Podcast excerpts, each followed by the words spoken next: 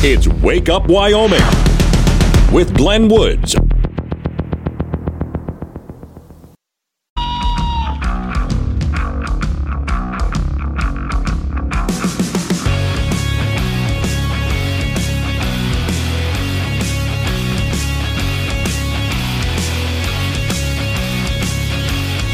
Six oh to time. It's Wake Up Wyoming. My name is Glenn Woods. Thanks for joining me on the cold side this morning. Well, chilly anyway.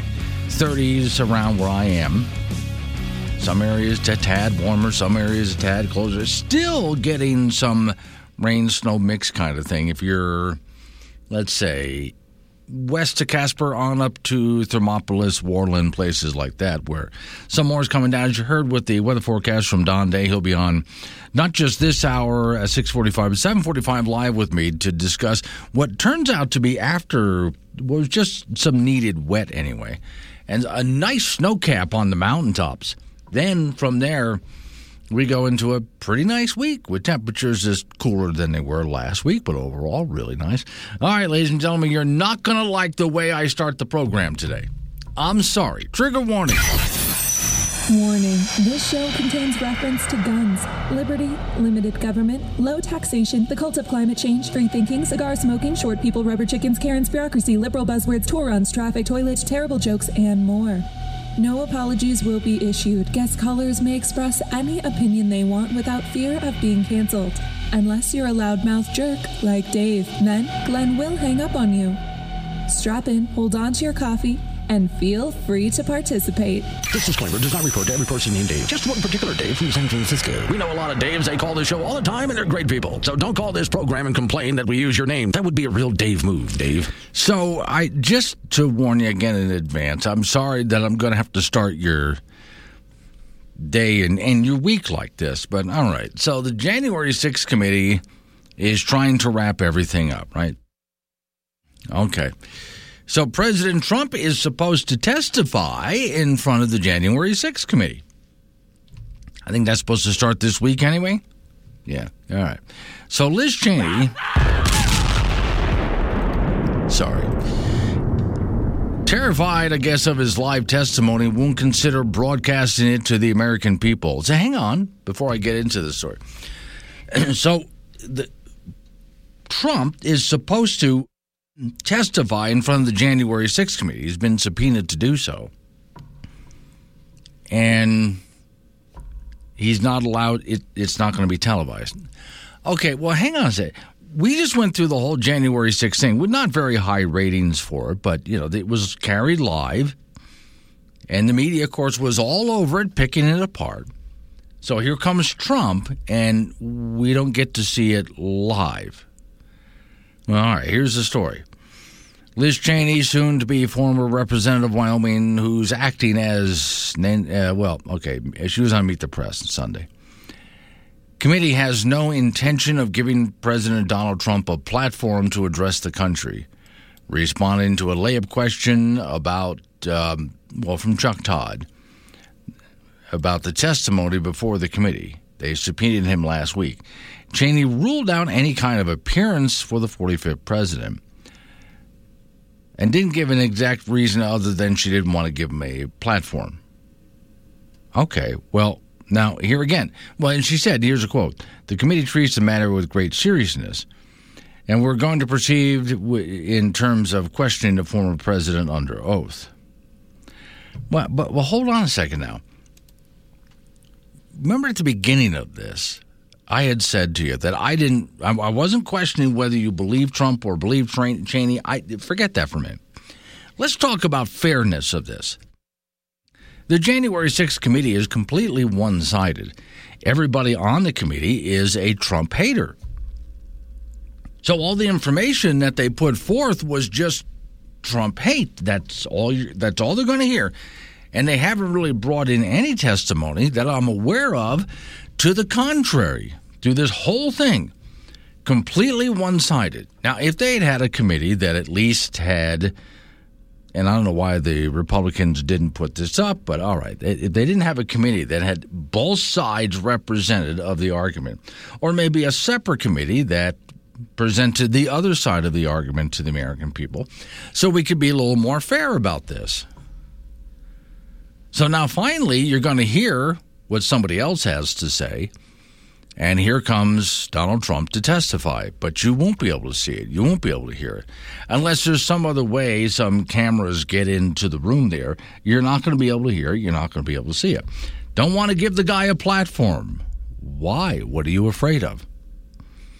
All I've asked through this whole thing, again, I don't care which side of the argument you're on, is it needed to be fair. And if you're not going to be fair and balanced about it, then we shouldn't be having these hearings at all. So, and that continues. I think, if anything, the American people should be made aware of uh, what is happening and how this has been. I think most people do get how totally one sided this has been. And I don't trust the news media or the January 6th committee to take cuts of Trump, any questions he might have asked, anything he might have said, and portray them fairly. That's why just let it run. Just put him on television answering questions and let it run and let the American people decide whatever they want to decide. Okay? So that's supposed to happen this week. We'll see if anything changes about what Liz Cheney said on Meet the Press over the weekend. Oh, and she was she did say when asked she would do anything to stop Trump from being president, including run for president herself. So there's still that option on the table, which is to me part of the reason that she raised so much money. Not the only reason, but part of the reason she's raised so much money was not to win in Wyoming, but instead, maybe, as some people predicted, a presidential run. That is still a possibility on the table. Now, I don't believe anything has happened until after it happens. Anything's going to happen until after it happens. I don't like making predictions. You never know what's going to happen, but all right. Morning, Jim. Jim from Casper writes proof that the committee is not presenting the truth and is terrified uh, that the public will see it. Yeah, I, I think so. That's why I say, look, even those people who are Trump haters, I've got them just to stop for a moment and admit that the committee is completely one sided. And so we have not gotten a fair and balanced look at this, which is why, again, Trump goes to testify uh, and we can't see it. Or if we do, we get little clips provided to us by the committee and by the press. Now, how fair do you think that's going to be? So, whenever this is supposed to happen, whenever the former president is supposed to appear, I don't know exactly when that's supposed to happen yet. And, you know, I, I, I don't know. I'll, I'll monitor it, but unless I'm able to see the whole thing live, I really don't care. And I never did I never did watch the January 6th committee hearings anyway, just for that very reason that it was not going to be fair and balanced. It was all going to be just one-sided. So most of the American people didn't care anyway. People had already made up their minds about Trump one way or the other. So the whole January 6th committee hearing thing, as far as I'm concerned, really fell on deaf ears because I don't see how it would have changed anybody's mind one way or the other. In my opinion, I don't see any change. 615, Wake Up Wyoming. In the aftermath of Wyoming and beyond with the Wake Up Wyoming mobile app. This is AM 1030 K2 Radio.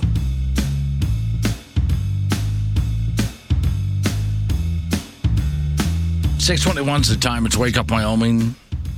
All right, triple eight ninety seven was the phone number. That's eight eight eight ninety seven W O O D S. Let's see a couple of the notes I'm getting off of the app here. White Eagle, Arapaho. I wonder how much coaching that Liz Cheney's husband is giving her. And Rianne, I think Trump is going to make Liz look like a bigger idiot about this January 16th. Well, I, here's the, for those just joining me. so apparently Trump is supposed to testify in front of the January 6th committee, and it's only going to be him and the committee, no television cameras, nothing televised. So I'm hearing anyway. And if that's the case, if it turns out that they stick to that, that's another one of the reasons I'm not watching and never did watch what the committee was doing because they're not being fair and balanced about it. They're just doing one side of this whole thing and they're not going to let us see it. Liz says she doesn't want a platform for Trump. Well, how about just giving him a chance, fair and balanced kind of thing? But I guess we're not going to do that. It's all just going to be one sided. Well, if that's the case, this is where I've made the argument to a few people uh, on the other side of this who just want Trump gone that, look, if we were in court and only the prosecution got to talk, the prosecutor and his witnesses got to talk and your side, you're in the defense here. Your lawyer doesn't get to talk, you don't get to talk, and you don't get to bring up any witnesses. Well, then what's the point of this trial? What's the jury going to end up thinking? All right, that's basically what we're doing here. I think we all understand that. All right, so uh, a story that I took a look at and I thought, why in the world did somebody go to ask a so called expert on this? Maybe you can help me out.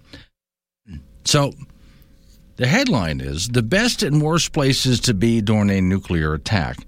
And right away, one of the worst places I thought was Cheyenne, Wyoming, right? Here's the uh, story. Amid heightened nuclear tensions as the Russian Ukrainian war continues to rage, many have questioned the chance of a nuclear war and the best and worst places to be located if it were to break out. While speaking with Newsweek on Thursday, this is where you see Newsweek magazine. This is what they consider journalism, okay? Newsweek magazine went to a professor of international affairs and Asian studies at the University of Cincinnati he explained the worst places to be located are most likely places where the Russians would target for a nuclear strike. Really? Quote, the worst place essentially is a strategic target. I am so glad they went and talked to this expert. I know about you, but I would have never figured that out on my own. Would you have? Like, for example, Cheyenne, Wyoming, all right? And and what does that Air Force base do? It's an Air Force base that doesn't have all sorts of planes, fighter jets, and bombers all over the place. No, they have our thermal, nuclear devices. They're in charge of that. So, what would you hit as a strategic point on them? If you were in Russia, if you were Putin, and you were putting pins in a map, one of the places you might want to target is something like that, right? See, now I did that all by myself without having to call some expert. Okay, so he said the worst place would be a big strategic target such as military and missile bases. Bases are basically in the proximity of populated centers, whether it's in cities or towns, he said. The worst place, essentially, population centers near naval facilities, military bases, and strategic air commands. And see, this is where your news media I desperate to do a job to make it sound like they were uh, on the ball on this one. Your news media trying to make it sound like they are the experts that you need to pay attention to. When I think if I could figure this out at this early in the morning, especially, so can you. The story says so. According, this is from Hot Air Blog. So according to this professor of International Affairs and Asian Studies. They, I don't know what the Asian Studies has to do with it, but okay. The worst place to be during a nuclear strike, the place most likely for a nuclear strike. Well, gee gosh, Doc, thanks. That's very helpful information. Not entirely useless, says the author. Perhaps many people are unaware of the targeting priority of a nuclear adversary. Military bases, missile bases are listed in this article and obviously makes sense in any sort of first strike scenario. You'd want to eliminate your enemy's ability to fire back. Gee, gosh, I'm so glad they laid this out. Uh, oh, and let's not forget, this was also put out by a news organization trying to do news, but I don't think they news they know what news is. This is a public service announcement, but New York City put out as well, prepared for a nuclear attack. What do you do if there's a nuclear attack and you live in some place like Cheyenne or close enough to Yellowstone, which will actually. So be there's been a nuclear attack. Okay, Don't ask me how or why. Just know that the big one has hit. Yes, okay? So what do we do?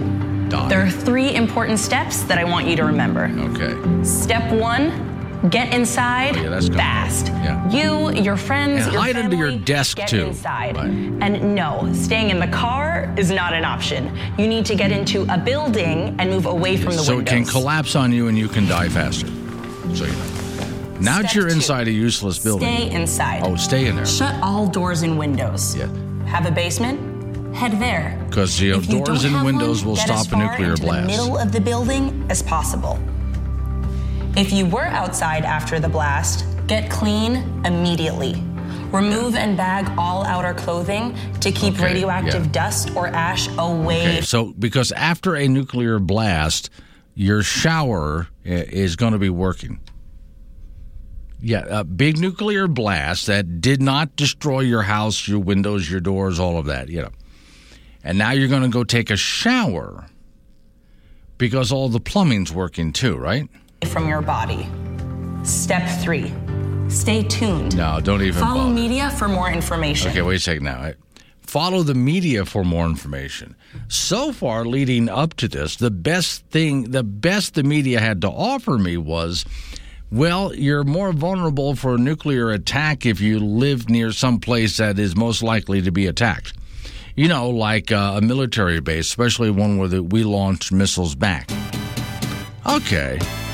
I'm so glad that the media helped me out with this information. And I'm going to turn to them for advice on something like this because obviously they know what they're talking about.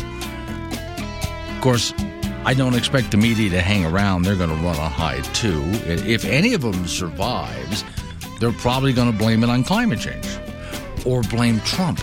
That yeah, they'll get their commentators out there to try to put us in a worse state of panic or deflect the nuclear attack that we just went through from the Biden administration over to the previous Trump administration. Coming up on 6:30, local news weather forecast wake up Wyoming.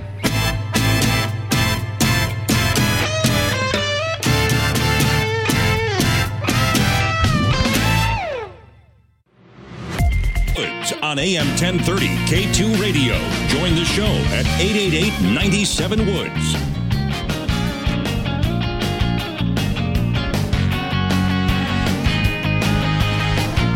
Well, Jim in Glenrock completely misunderstood me here. Good morning, Jim. There's several Jims out there, just like there's several Daves out there and people like that. Jim and Casper, morning, Glenn. You said coming up at 6:30. I have a sweep hand watch, so I'm coming down at 6:30. No, you see, coming up at 6:30 is the news. What I mean by that, Jim, is our crack news team is going to regurgitate the news at 6:30. So it's coming up. You understand? Okay. Is that should I do that during breakfast? Some of you having breakfast out there. All right.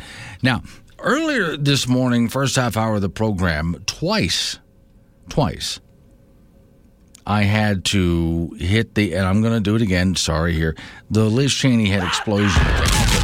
Reason for that was because I had to mention, you know, her and a news story. Started to do that first thing in the morning. I'm going to play that one more time because of this next bit of audio that I'm going to play.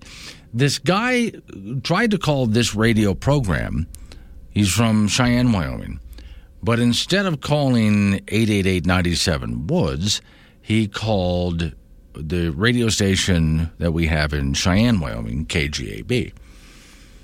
And so there was nobody there to answer the phone because that's not the proper number. That's not where Miss Mary and I are. And so he had a few things that he had to say. Mostly it sounded like this. Yeah. So this was last week at some point, and this guy ended up leaving a message on the machine. Now, at some point, you'll notice that this gets cut off. And the reason it gets cut off is because he only has so much time on the answer machine to say what he wants to say.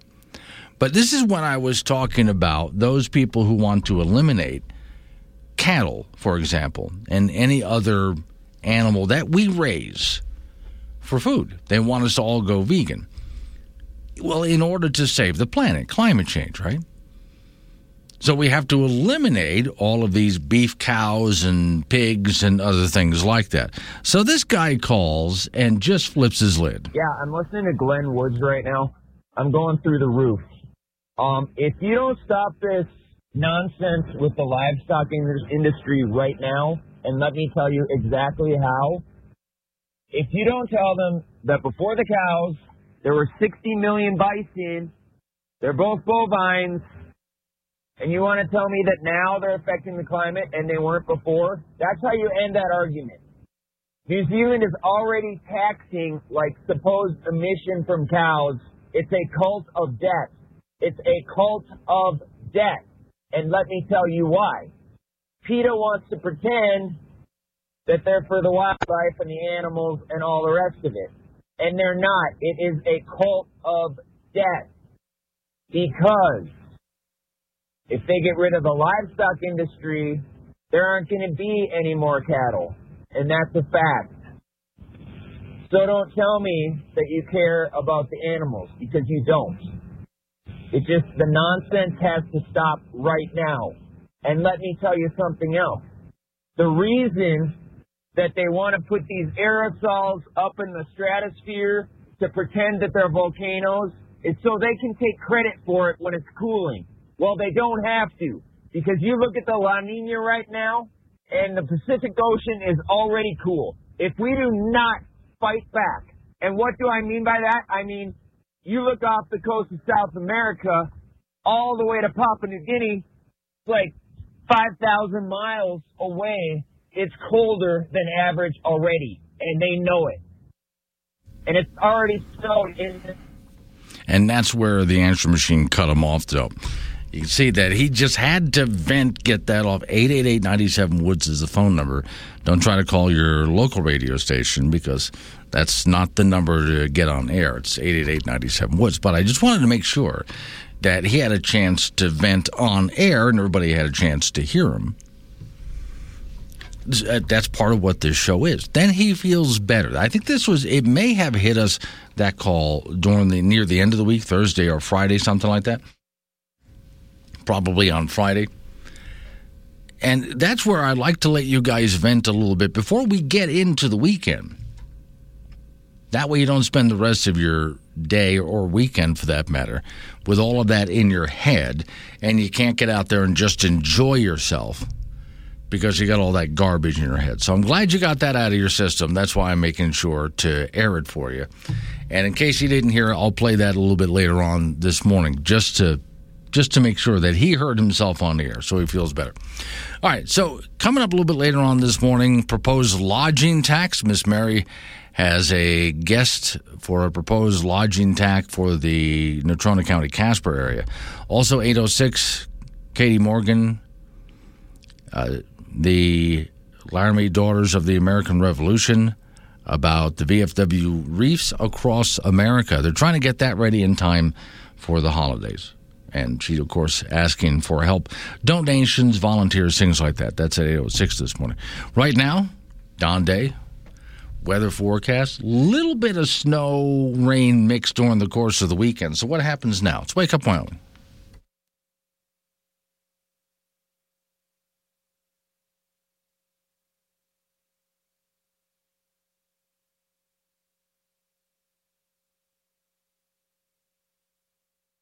Good morning, everyone. Wyoming mobile app. Wake Up Wyoming with Glenn Woods on AM 1030 K2 Radio.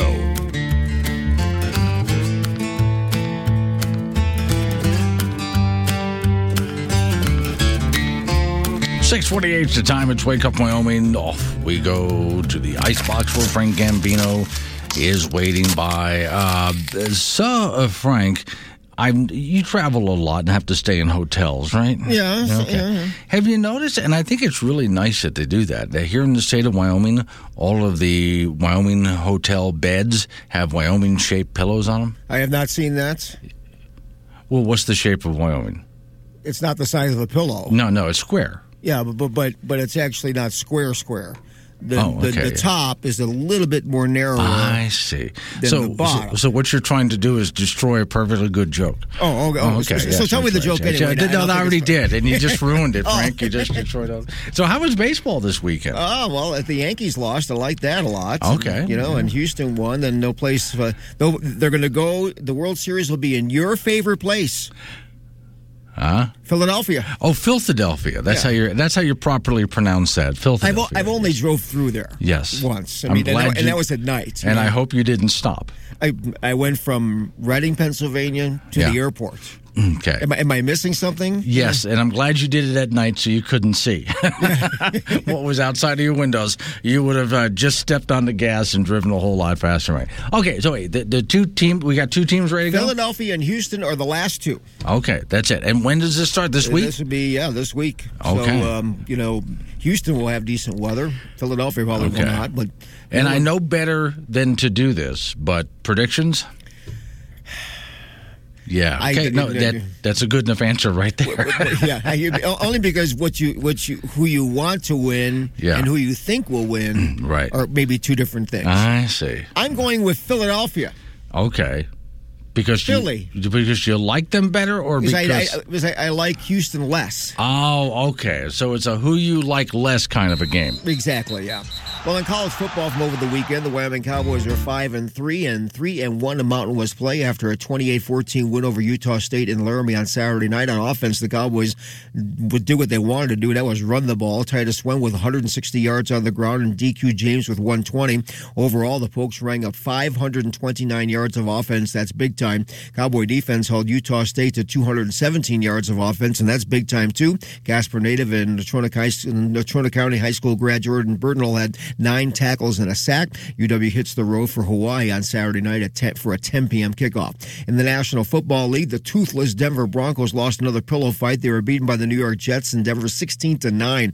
Bronco defense did their job, and the Bronco offense just plain stinks. Quarterback Russell Wilson missed the game due to a torn hamstring. His replacement, uh, Brett Rypien, was uh, mediocre, throwing for 225 yards, one interception, and no touchdown passes. The Bronco offensive line has been mediocre this season, too. This Bronco team is just about unwatchable. It's a nightmare for first year head coach Nathaniel Hackett. It looks like he's in over his head. Denver will play Jacksonville in London on Sunday. In high school football, the regular season has concluded in 4A, and Natrona clinched the number three seed with a 56 14 win over Thunder Basin on Friday. So NC will host Campbell County in the first round of the playoffs this Friday. Laramie made the playoffs as the eighth seed with a 21 0 win over Cheyenne South. So Laramie will go to Sheridan for the first round of the playoffs. Kelly Walsh was eliminated when they were defeated by Cheyenne East 49 7. East will host Rock Springs in the first round of the 4A playoffs. Cheyenne Central Club Rock Springs 45 to 7 to end the regular season. Central gets a home playoff game. They will host Thunder Basin. In 3A, Douglas beat Lander to end the regular season 45 0. They get a number one seed. The Bearcats will host Powell in the first round of the playoffs. In 2A, Burns is in the postseason. They will be at Lyman in the first round of the postseason. Glenrock will miss the playoffs. In 1A six man, Kaycee with a home playoff game this week against Encampment. Midwest will not make the playoffs. State high school cross country meet was held in, on Saturday in Ethany. The Cheyenne Central girls repeated as the 4A state champions, with Sydney Morell of the Indians winning the individual title. Natrona finished second in the team standings, just six points behind Central. Laramie's Addison Forey took third, and Natrona's Ashley Gross was fifth. In the boy on the boys' side in 4A, Hobby Wetzel of Star Valley was the individual winner, and Star Valley took the team title. And Natrona's Tristan Enders was second, and his teammate Jackson Dutcher was third. That's it in sports. So when do these games get played? I'll have to look up the schedule. I think it's got to be pretty soon. Is that you know they only take a couple days off and go probably you know Tuesday, Wednesday, but I will look. Right. Yeah. Okay. And uh, again, you you have to vote for the team that you least, Least like. like. Yeah, and, and then and then you got to make sure that your your your, businesses have the, Yeah. the square games, you know, so you can pick the runs, and if you happen to win a five dollar square or a ten dollar square or a fifteen dollar square, I mean, at least you have a, some juice in the game. This is like when you know here, here comes the senior prom. Yeah. And all the really cool girls have been taken. Right. And, And- so you got to figure out. stuck with okay, somebody, yeah. Yeah. I, I, I don't like her, and she's even worse. Well, they, they may not like you. They, exactly. right. Well, they're settling for me just like I'm settling Yeah, pretty for them. much. yeah. So we're all just going to. Pre- we will smile for the camera when they take the prom picture, other than that. Yeah. Yeah. All right. Thank you, Frank. Coming up on some local business that we have to take care of. We're going to roll into news time after that national local update on the weather forecast. Wake up, Wyoming.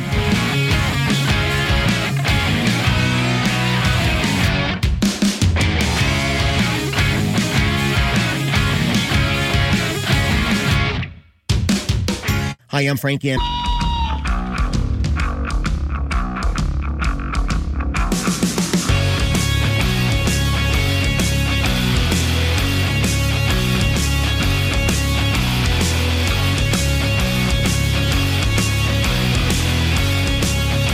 706 the time. It's Wake Up Wyoming. It is a Monday. My name is Glenn Woods. Thanks for joining me. So thanks, Russell. It's just great. Russell just posted a meme on his social media.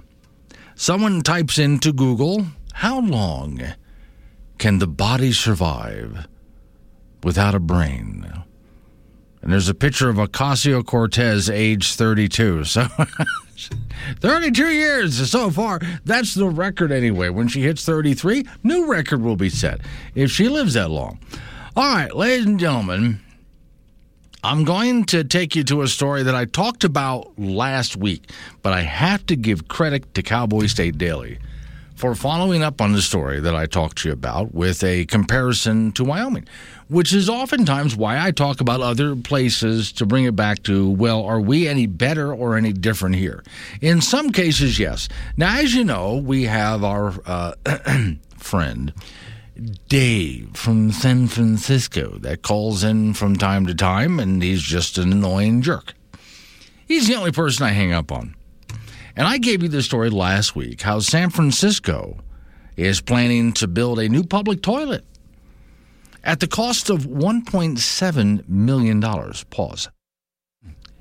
I would suppose for those of you who own a home, especially if you built the home, that you have a toilet in your home. I would hope so.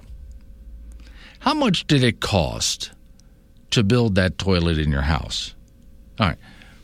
For those of you who built a business, a restaurant, or some business where the general public is allowed in, then of course you have a public toilet in there. How much did it cost to build that? 1.7 million? Anywhere near that? Well, we're talking about the city of San Francisco here, ladies and gentlemen. Reworked to make it more realistic.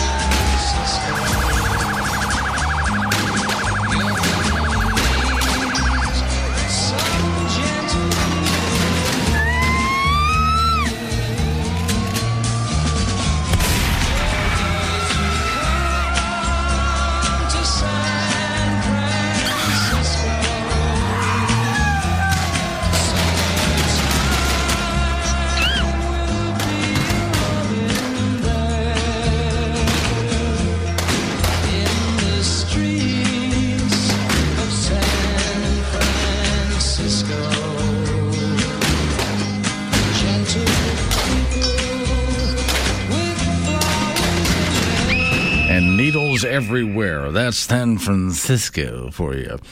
Okay, here's the story. I got to give credit to Cowboy State Daily. They thought of what I didn't think of at the time. Unlike San Francisco, the headline reads, it does not cost 1.7 million to build a public toilet in Wyoming. It's a lot cheaper, the story says, to find a public restroom in Wyoming than in California.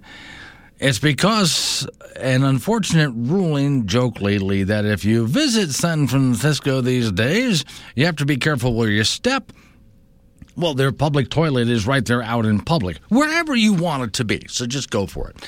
Cities' largest homeless populations tend not to bother finding public toilets. So San Francisco just made it legal to relieve yourself wherever. And then they hired people to go around and clean it up.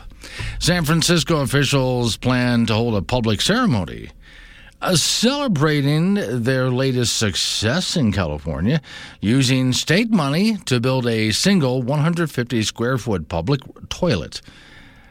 But then it was canceled over public backlash over its $1.7 billion price tag. The rate, gold plate, gold toilets, solid gold toilets, maybe, the rate blows even more expensive California real estate out of the water. Where, if you want to buy some place to live, it's going to be about $11,333 per square foot. That's what it's like to live in San Francisco these days. Uh, for the cost, San Francisco bathroom goers will have a single toilet. See, we're not even talking men's and women's room. Oh, you can't do that.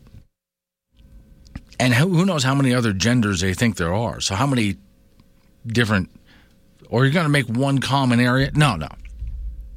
One person at a time with uh, a 150 square foot space. And get this, you're going to love this part. Not only would it cost 1.7 million to build, but it would take them 2 years to build it. In an example of government operating differently than here in Wyoming, the story says the city of Gillette Council 2016 voted to build a public toilet with the, in the city's downtown area for the cost of 222,582 which includes a prepaid uh, paved parking lot. For the price of about $428 per square foot, Gillette residents got a 520 square foot restroom with six stalls, three each in the men's and women's side. It's also heated inside for the wintertime. While, uh, well, it's still, I still think that's too much money, but that's better than 1.7 million. So before San Francisco residents will have a uh, non sidewalk option for their needs, officials, in other words, to go actually use a toilet rather than go on the sidewalk. The city had to go through a process to make sure the toilet wouldn't conflict with, well, anything. So this is where you have endless meetings, bureaucratic meetings, one after the next. The city's website explains the process, which illustrates some of the bureaucracy California is known for. The Civic Design Review Committee. Five commissioners appointed by the mayor, including two architects, a landscape architect, and other design professionals and laypersons. The commissioners conduct a multi phase review of all civic buildings, viaducts, elevator, uh, elevated ways, gates, fences, and street furniture, lamps, and other structures on the city uh, and county land. The committee also reviews historic plaques, arches, bridges, approaches, and other structures extending over to any other street, highway, park, or any other public place in the city. That's directly from their website, by the way. It doesn't end there. San Francisco Chronicle reported that the toilet will need to pass review by the California Environmental Quality Act. It will be built by union workers to ensure earning a living wage has happened, and all sorts of benefits reflect San Francisco values. All of that just to build a single walk in toilet.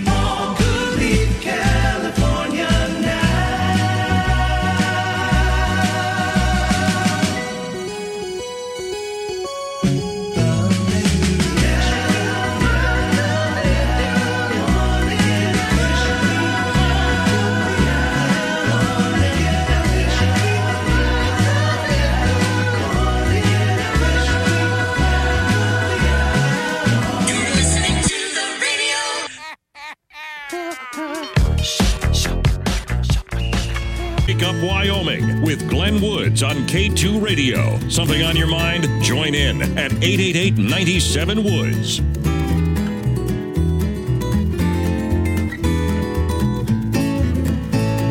Seven twenty. It's time. Wake up, Wyoming. My name is Glenn Woods. Thanks for joining me. Off we go to talk to Karen East. He's from Natrona County, Wyoming, up there in the Casper area. Visit Casper is who she's with, and so you guys have been talking about a lodging tax for a while. Morning, by the way, Karen. Good morning. So, the lodging tax, I think a few people in the area uh, get a little confused as to who exactly is taxed. And I bring that right. up because it, when people think of a lodging tax, they think, well, I live in Wyoming, and if I have to travel the state on business, I stay in hotels. Mm-hmm. That means I'm paying it too. And my thought is, yes. I don't think so, though, right? I mean, if you're a Wyoming resident? Yes. Yes, you do pay. You do pay it if you're a Wyoming resident. Yes, okay. sir. Mm-hmm. okay. Yep. So now the yep. the lodging tax goes for what exactly? Well, it, it supports the efforts of Visit Casper, and uh, Visit Casper is tasked with promoting Natrona County as not only a destination but a place to stay on your travels through to Yellowstone or to the Black Hills, and um, and supports that kind of stuff. So it it enhances what the hoteliers already do here in Casper, and and to promote Casper as a great place to visit. Okay. So the money collected from people who are staying here goes to promote Right. for people to, well, make them aware that Casper exists for those people who don't know. Right. Yeah. And, yeah, uh, we've uh, and and supports you know uh, some of the efforts that we do with the state uh, tournaments, the high school tournaments are are a bid process. It's not just just because we're in the center part of the state, they're just automatically going to come. We have to go after that piece of business, and a lot of the times since they've been here for so long, people in Casper take it for granted, but it's it's a, a very concerted effort to continue to bring that business back to Casper. Okay. Is this uh, money spent by Visit Casper? For Well, uh, just for in general. tournament, Well, no, just Well, when, when it's collected, who's in charge of uh, distributing and spending the money? the the board, Okay. the board for Visit Casper determines where that money is spent, and it goes into advertising. Uh, we do a lot of pieces uh, that are national pieces or co-ops with the state of Wyoming or uh, individual pieces as well, and regional. Uh, do a lot of advertising in in the Mountain West, uh, down in the Denver area, and South Dakota, Montana. So Okay. there, there's a lot of money that goes just towards advertising. And on an average hotel bill in the area, how much is the Oh tax? gosh. I, you know, each hotel is is um, Could be quite you know would yeah. would charge differently. Um, so I, I really couldn't answer that question. Okay. What what that average is? Sorry. Okay. Uh, well, is it a percentage of the bill? Yes, sir. Okay. What Mhm. per, what percentage of the bill then? It's. Uh, I was looking for talking points, and I apologize Oh, it's for all right. that. But one second. Lodging tax percentage. Ah, they're total working the with the problem. state. It's yeah. seven. It, it's five percent. Five percent. Okay, so whatever Yes, my bill happens to be for the hotel, there's going to be Mhm. 5 percent added to it that would end up going Yes. to advertising. Well, uh, and yes, Okay. and and supporting in supporting groups that choose to come to Casper, that comes with a cost too. So. Um, it's not just the advertising piece. It's it, there's marketing involved. There's sponsorships involved for events. There's uh, all kinds of different things that that money goes to. Okay. So for those people who are wanting more information, where they where can they go to look up more information on the lodging tax in Casper area? They they can go on the Convention and Visitors Bureau website, and Okay. it, it will explain all of the uh, different um, items that the lodging tax takes care of. Right. And this is on their ballot come November? It will be on the ballot come November. All right. Well, thank you for coming on this morning. I appreciate your time. Well, thank Yes. you for having me. I appreciate it. Absolutely. Triple eight ninety seven Woods the phone number. Eight eight eight ninety seven W O O D S is the phone number. Real quick, back to what I was saying just before when I was talking about uh, San Francisco and the article comparing it to a toilet built in Gillette. That's quite a transition, right? A toilet uh, that was built in Gillette, Wyoming. So if you missed it, what we were talking about was San Francisco wants to build a public toilet or was talking about it, and it would have cost them $1.7 million to do it. And it has to go through multi levels of committees and bureaucracies and be built by unions. Therefore, 1.7 million. And I bet you that would have been a low ball price too. I guarantee you there's going to be cost overruns. Now, for 200 some thousand, Gillette, Wyoming built a, a, a rest area that had its own parking lot and had not just one toilet like the one in San Francisco, but men's and women's, and each had six stalls. Quite a bit of a difference, right, between the two. Although I still think Gillette spent too much money on it. But to me, though, the reason that I grabbed that whole story for you and read it to you is because when we take a look at how government gets stuff done, the bureaucracy of it, what they could have done was just say to somebody, hey, we have uh, the need for a public restroom in this park, right? So go get us some plans. And that one guy could have gone to get some plans to build a public toilet in that park. There. That doesn't cost anything. They, how did somebody else build a public toilet? You don't need to hire some architectural firm for this. Just how did some other city build a nice looking public toilet? You want just one stall? Here you go. I think it probably needs more than that, but okay, here's the one stall. There.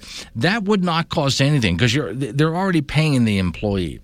So when the employee lays down probably more than one option, then it would just take somebody to say, "Well, I like that option." Done. See the decision's made. How much would it cost to build that? No, you don't need union workers. Just go hire somebody, some construction company. Put bids out there because that's another thing San Francisco did is they put bids out there to find out who. Uh, oh, I'm sorry, they did not put bids out there. They just went for the union contractors, which are going to charge as much as they can. They should have put bids out there and found who was going to do the best job at the best price, which doesn't necessarily mean the cheapest price, but it's not the most expensive either. So they hire a contractor and they can have the thing done. They even said it would take over two years to build the thing. I don't know why it would take that long. They could have the entire thing done. How long do you think it would take to build one public toilet with just one one toilet in it? Yeah, just one. They throw a sink in there so they can wash their hands. How long should it take to build something like that? You people in construction can tell me how long. And I would say you could probably get it done. What? Give you a week or two? Two weeks? I'll give you two weeks to get something like that done. That would look very basic, very good, and function just fine. That's all it would really take. But this is what happens when you allow government to continually increase the size of the bureaucracy and demand more and more and more in taxes. This is what happens. And this is why it takes several years just to build a public toilet and a one toilet bowl toilet would cost about $1.7 million for the city to build. So if you wonder why I have trust issues with government and consider them about as incompetent as it comes and why I don't want them in charge of much of anything, this is a perfect example of why. Coming up on 7:30. Local news coming your way. Update on your weather forecast right after that. Triple eight ninety seven Woods, Wake Up Wyoming.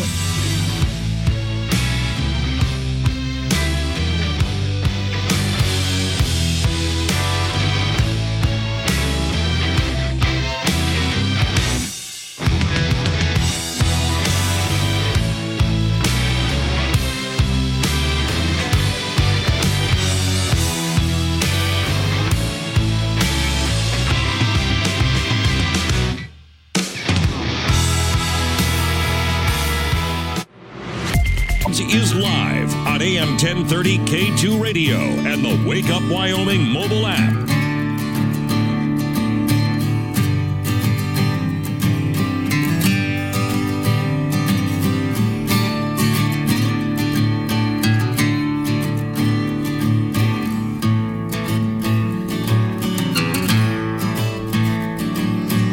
736 at time. Wake up, Wyoming. My name is Glenn Woods. Thanks for joining me. All right, so phone number to get involved, 888 Woods, 888 WOODS. Ladies and gentlemen, your favorite song. Well, I like guns. I like the way they look. I like the shiny steel and the polished wood. I don't care if they're big or small. They're for sale, hell, I want them all. I like guns. I like guns. I like guns. So it looks like Canada's gone ahead to do it here. Canada bans handgun sales in a bid to reduce gun violence in the country. I guess some people just never learn. Here's the story. As of Friday, it will be illegal to buy, sell, or transfer handguns in the country of Canada. According to the announcement by the Prime Minister, Justin Trudeau, People cannot buy, sell, or transfer handguns within Canada, nor can they newly acquired handguns be brought into the country With handgun violence increasing across Canada, it's our duty to take urgent action, etc., etc. Okay. Um, I'm going to make a prediction here. You know, I hate predictions, but sometimes it's easy to do because all I have to do is take a look at what's already happened.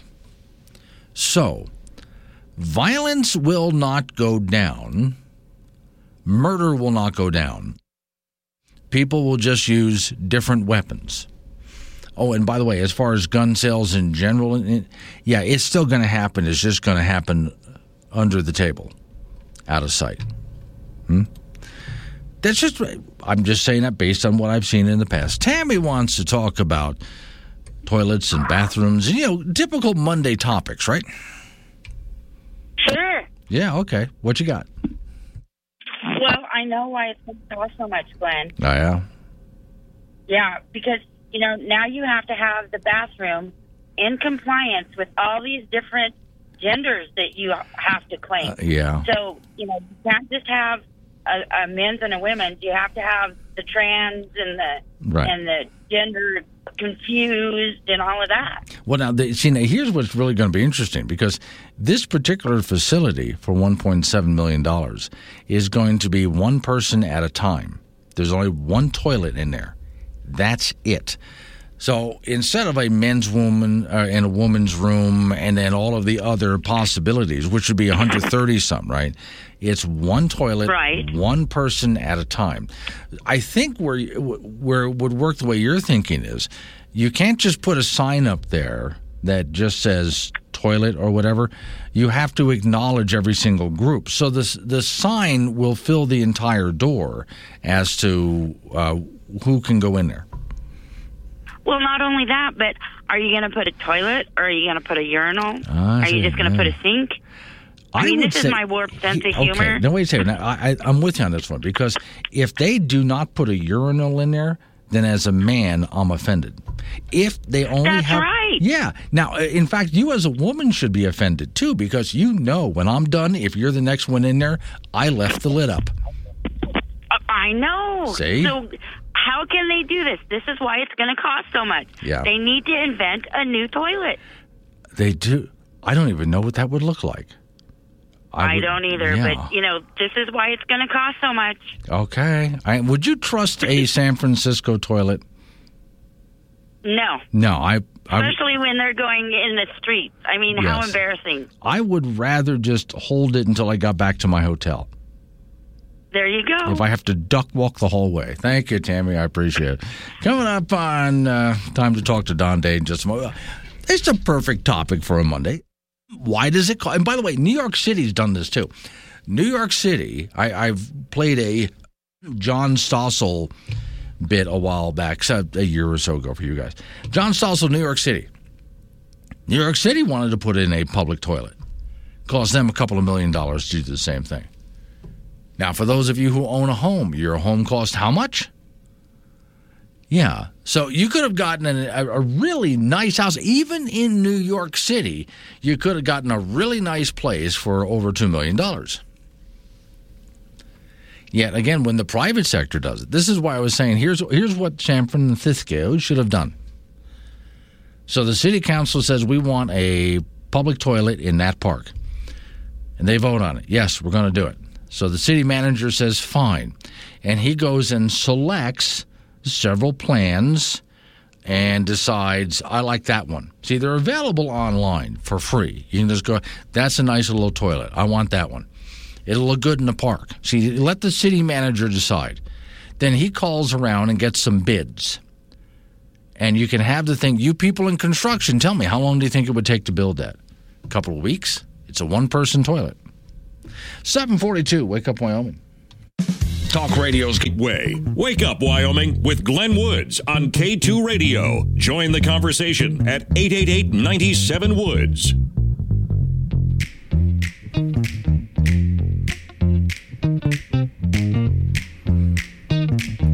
745 is the time. It's Wake Up Wyoming. Off we go to talk to Don Day with day weather. So I noticed as we were going through this weekend's weather, especially Sunday, that most, from what I saw anyway, most of the rain and snow mix and so on was let's go east of Casper and then north right up through Shoshone, Thermopolis, Worland, kind of in that area. That's what I was seeing on radar anyway. Yeah, so west central, northwest, north central Wyoming, uh, getting the heaviest amount of precipitation with this. And that was really true in the mountains, getting several reports of more than a foot of snow up in the northern Bighorns. And uh, if you look at webcams over Togwotee Pass, Teton Pass, you know, those areas got hit the hardest. The central and south you know, it was a combination of rain and snow showers, big drop in temperature and wind, but the precipitation amounts generally on the light side. Okay. Well, at least we got some. It was kind of pretty to see it head on down. Some of the mountaintops have that nice white cap across the top here. All right. So, what's our exit strategy from this? Well, there really isn't an exit strategy because oh. we're going to stay in a in a chilly wind pattern. The jet stream is going to come from the northwest and come southeast into the state. So you always look at the source region. You know, where is your weather coming from? So it's going to be coming out of British Columbia here for the next four days. And so what that means is there'll be more snow in the high country. In fact, there's a little disturbance that'll bring a bit of snow to Jackson and Yellowstone Park uh, tonight and tomorrow morning. Then there's another wave coming through uh, Wednesday into Thursday. That'll bring more snow to the mountains. It'll that that second one will also produce a bit of a better chance for some snow, light snow showers, mainly along that I-80 corridor. And with that northwest wind flow, Glenn, you're just not going to warm up. Okay. Temperatures are going to be chilly. Winds are going to be brisk. I mean, a far cry from where we were. Can you give us some sunshine, something like that? Well, there'll be some sun. Sure. Okay, sure. good. Okay, just want to make sure that. Now, you mentioned the I-80 corridor because I'm surprised that it's it's the first storm, really, it's storm in quotes of the season, and the road is still open. Shouldn't they have a practice closure?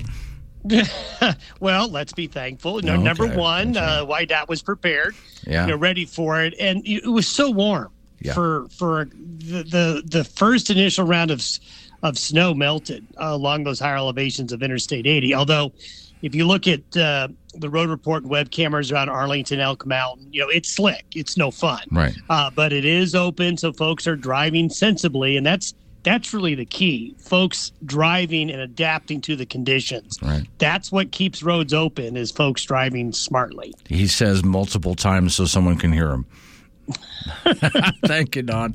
Don Day with day weather. Well, I just no, you say it as often as you can. So you know, well, there are some drivers out there. You know who they are. They don't know who they are. But off we go to the ice box to talk to Frank Gambino. Uh, so I 80 is still open. I'm just so surprised with the snow and all of that. They didn't get that much, did they? No, no, no. But it's the first snow of the season. Well, so, somebody will screw it up. Somebody, by the way, since we are in this time of year over here, people have been sending me, you know how popular pumpkin spice is, right? Stop. Yeah, pumpkin spice motor oil. Stop. I, I don't know. I, uh, wait, uh, Pumpkin Spice Soylent Green for those people who know that movie. Yeah. Okay. Ah, that's not bad. And then there was one that I got a serious laugh, but it was a disapproving laugh. This has nothing to do with pumpkin spice. My oldest niece has had a baby. Oh, so I sent and the, her, and the baby's first name is Pumpkin, and the middle name is Spice. Uh, that you know that should have been the case considering actually name it Ian after the hurricane because that's when the baby was born. oh, okay. I sent her this though. It's a joke uh, picture of a gift here. Uh, it's a sealed frame for baby's first diaper. oh.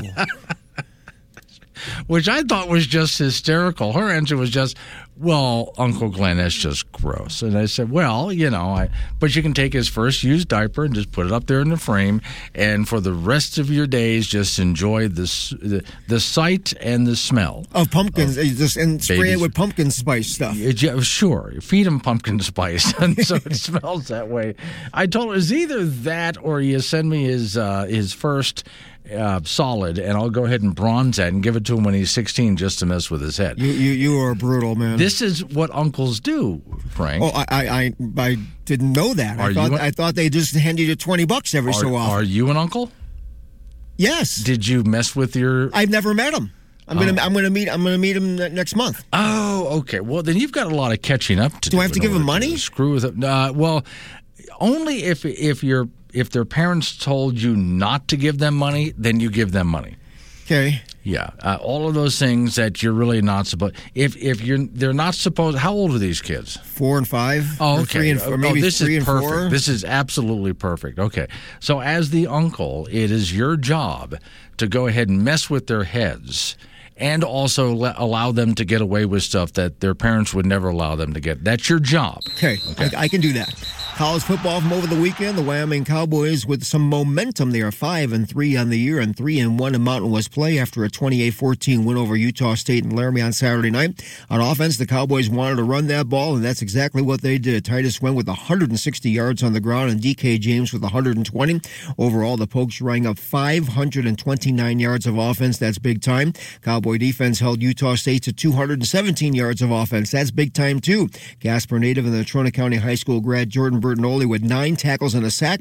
UW hits the road for Hawaii on Saturday night for a 10 p.m. kickoff. In the National Football League, the toothless Denver Broncos lost another pillow fight. They were beaten by the New York Jets 16 to 9 to drop to 2 and 5. The Bronco defense did their job. The Bronco offense just plain stinks. Quarterback Russell Wilson missed the game due to a torn hamstring. He's been mediocre this year. His replacement Brett Rypien was mediocre too, throwing for 225 yards, one pick and no touchdowns. Bronco offensive line has been mediocre this season too. This Bronco team, especially on offense, is just unwatchable. It's been a nightmare for first year head coach Nathaniel Hackett. It looks like he is in way over his head. Denver will play Jacksonville in London on Sunday. In high school football, the regular season has concluded and 4A and Natrona clinched the number three seed. They 56-14 win over Thunder Basin, so NC will host Campbell County in the first round of the playoffs on Friday. Laramie made the playoffs as the eighth seed in 4A with a 21-0 win over Cheyenne South, so Laramie will go to Sheridan in the first round of the playoffs. Kelly Walsh was eliminated. They were defeated by Cheyenne East 49-7. East will host Rock Springs in the first round. Cheyenne Central Club Rock Springs on Friday 45-7. Central gets a home playoff game hosting Thunder Basin. In 3A, Douglas over Lander to end the regular season 45-0. The Bearcats get a number one seed. They'll host Powell in the first round of the playoffs. In 2A, Burns is in the postseason. They'll be at Lyman on Friday in the first round. Glenrock will miss the playoffs and won a six-man Kaycee with a home game this week against Encampment, and Midwest will not make the postseason. State high school cross-country meet was held on Saturday in Ethete. The Cheyenne Central girls repeated as the 4A state champions, with Sidney Morell of the Indians winning the individual title. Natrona finished second in the team standings, just six points behind Central. Laramie's Addison 4A took third. Natrona's Ashley Gross fourth. In the boys' side, um, um, in 4A, Hobby Wetzel of Star Valley was the individual winner, and Star Valley took the team title as well. Natrona's Tristan Enders was second, and his teammate Jackson Dutcher was third. That's it in sports. So I had a niece. I might have told you this story before. We're building a family cabin in the Carolinas, and she looks at the wires, the electricians. Mhm, yeah, the- the red, the blue, the green, That's right. Yeah. So w- w- why is that wire yellow? Well, that's the yellow porch light. You understand? Oh. And the white wire, that's the white lights in the house. Okay. And the black wire, well, there's a lot of electricity goes to your washer and dryer. So that's really dark electricity. It wasn't until she was about 19 years old she looked at me and went, "Hey." Yeah. Okay. Well, that's my job. That, that's your job, Frank. Well, I, I was going to say, I mean, eventually they're going to grow up and say, my uncle's an idiot, or, or, he or, was messing he's, or he's me. rude and And then, crude. no, no, he was just messing with me, and, and then you teach them those tricks to pass on to the next generation. oh, is that how it works? Yes, and uh, but just remember, when you get really old, Yeah. they're going to be messing with you using your own tricks. Oh, tricks. I just know it. Keep that in Oh. mind. All right, thank you, Frank. Coming up on some local business that we have to take care. of. We're going to roll into news time after that. National, local update on the weather forecast. Wake up, Wyoming.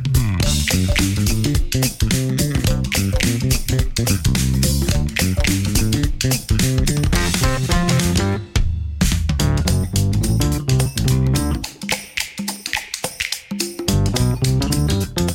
wash your hands.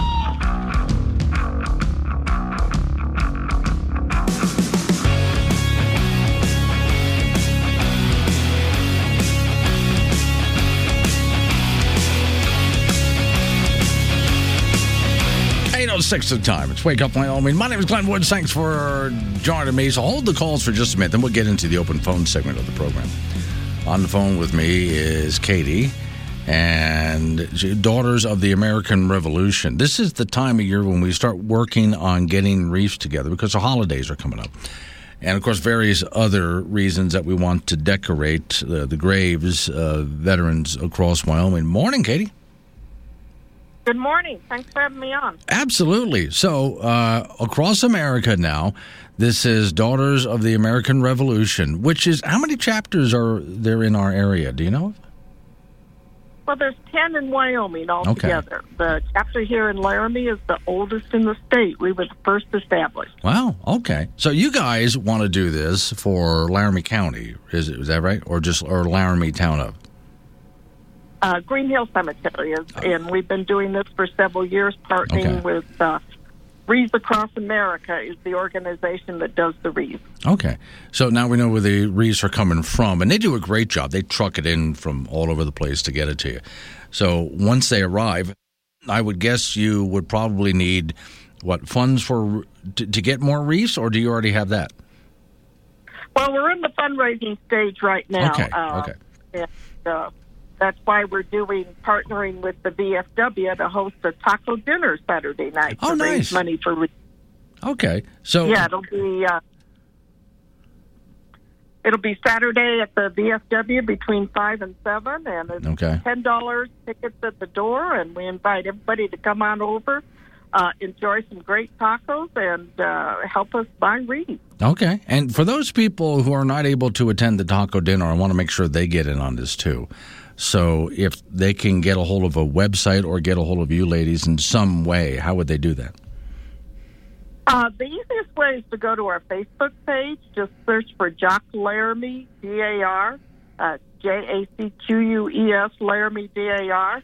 Uh, and we have a number of ways people can donate. We have a GoFundMe site. They can go online to Wreaths Across America and donate that way. Uh, so uh, there's a number of ways people will get involved, and we'll be out in the community between now and the order deadline of November 28th. So okay. there'll be several opportunities. Okay. Do you need people to help lay the wreaths? Yes, the day of the event, we always need volunteers to come out to the cemetery to lay the wreath. National Wreaths Across America Day is December 17th and we meet up at the GAR Memorial at uh, Green Hill Cemetery at 11 a.m. and go from there. And we always have a great turnout from the Laramie community of people to come out and help lay the wreath. So okay. we really appreciate that. So to get people to the taco dinner to raise money for this event, they need to be where, when? At the Laramie VFW Post, Saturday, October 29th, between 5 and 7. Tickets $10, just buy at the door. All right. Thank you for coming on this morning. Keep us posted on how this is going if you need anything else, you know, more funds raised or more volunteers. We certainly will, and thank you. All right. Coming up on 810 888 97 Woods, the phone number. That's 888 97 WOODS. Now, real quick, for those just joining me, earlier I was talking about the city of San Francisco.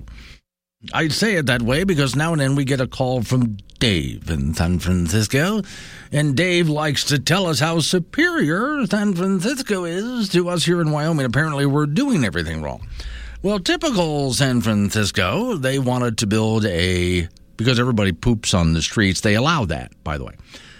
They just allow people to go ahead and relieve themselves wherever, and then they hired people outrageous sums of money to pay them to go around and clean it up. That's literally what's happening.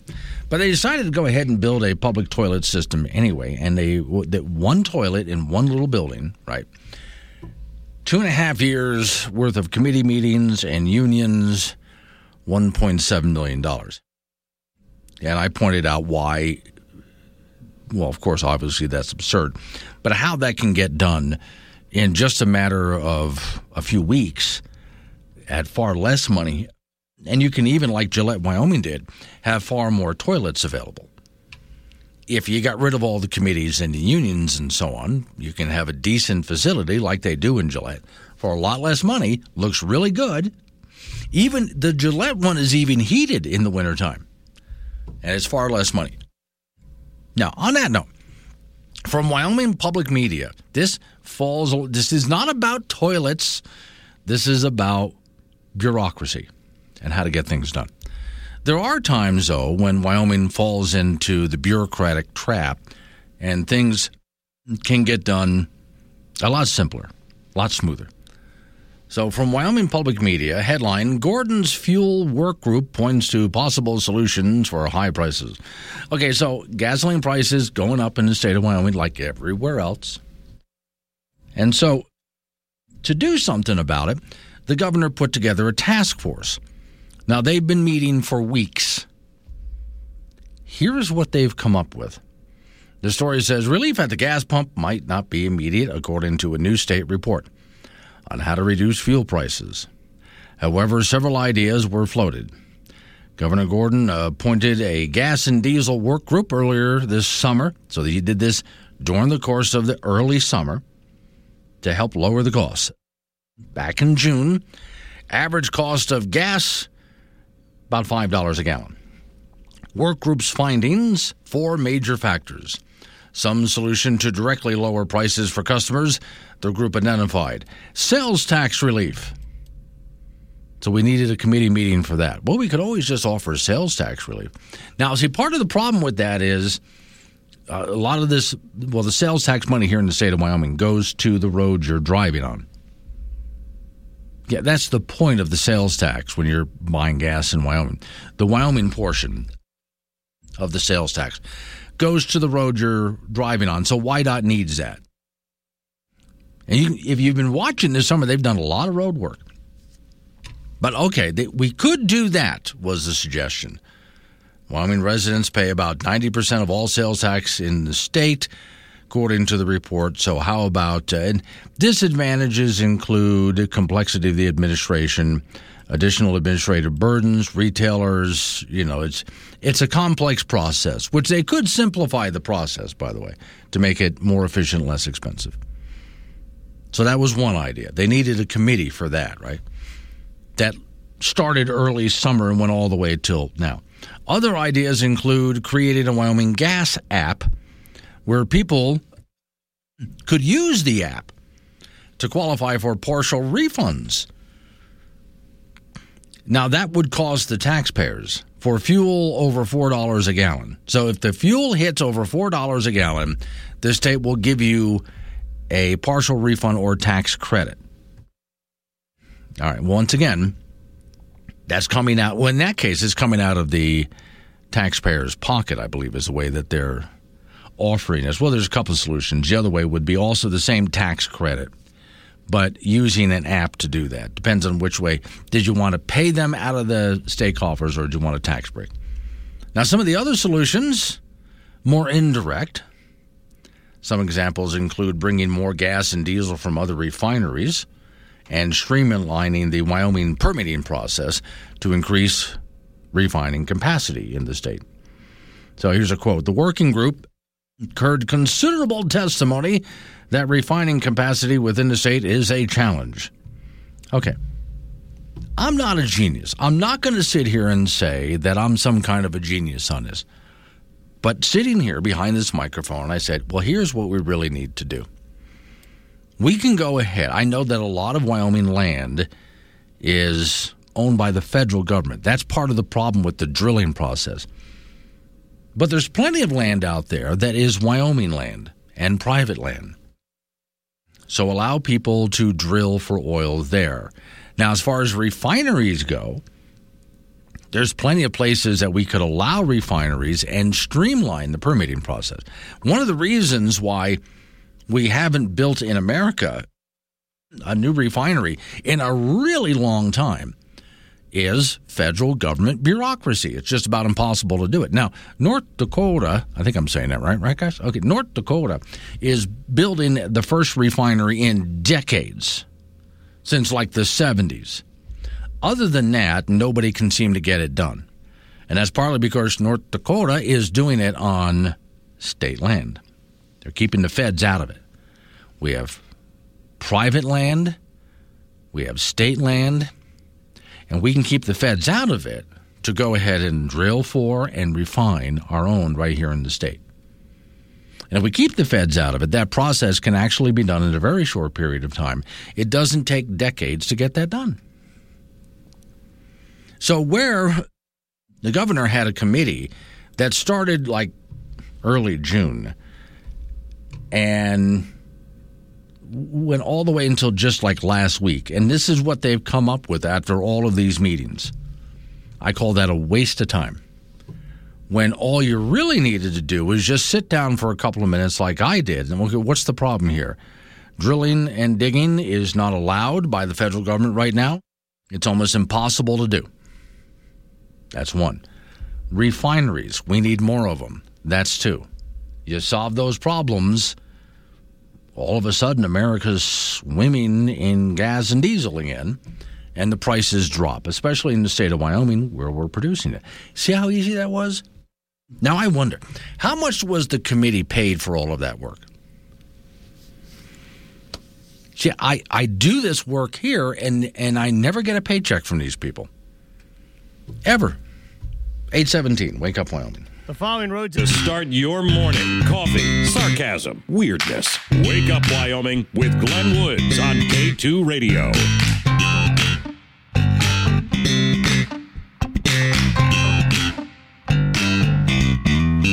822, it's the time. It's Wake Up Wyoming. My name is Glenn Woods. Thanks for joining me. I'm kind of harping on bureaucrats for a while because they actually do drive me absolutely crazy. I'll mention it again for those people just joining me. So, yeah, uh, San Francisco, one public toilet in a park with one toilet in it for one person at a time. Two and a half years worth of committee meetings and $1.7 million. Yeah. This is what happens. And this is why when President Biden, when he was running for vice president and was debating Sarah Palin, that was that's a while back, right? This is where they got into a haggle back and forth about drill baby drill, as Sarah Palin said. And President, oh, now President Biden at the time said, that doesn't make any sense. You find oil somewhere, it takes you 10 years to get to it. Well, yeah, because of the bureaucracy. North Dakota pointed out when they had a big oil boom a while ago that if you do it on private land and get the federal government out of it, heck, you can throw an oil rig up within a month and start sucking oil out of the ground.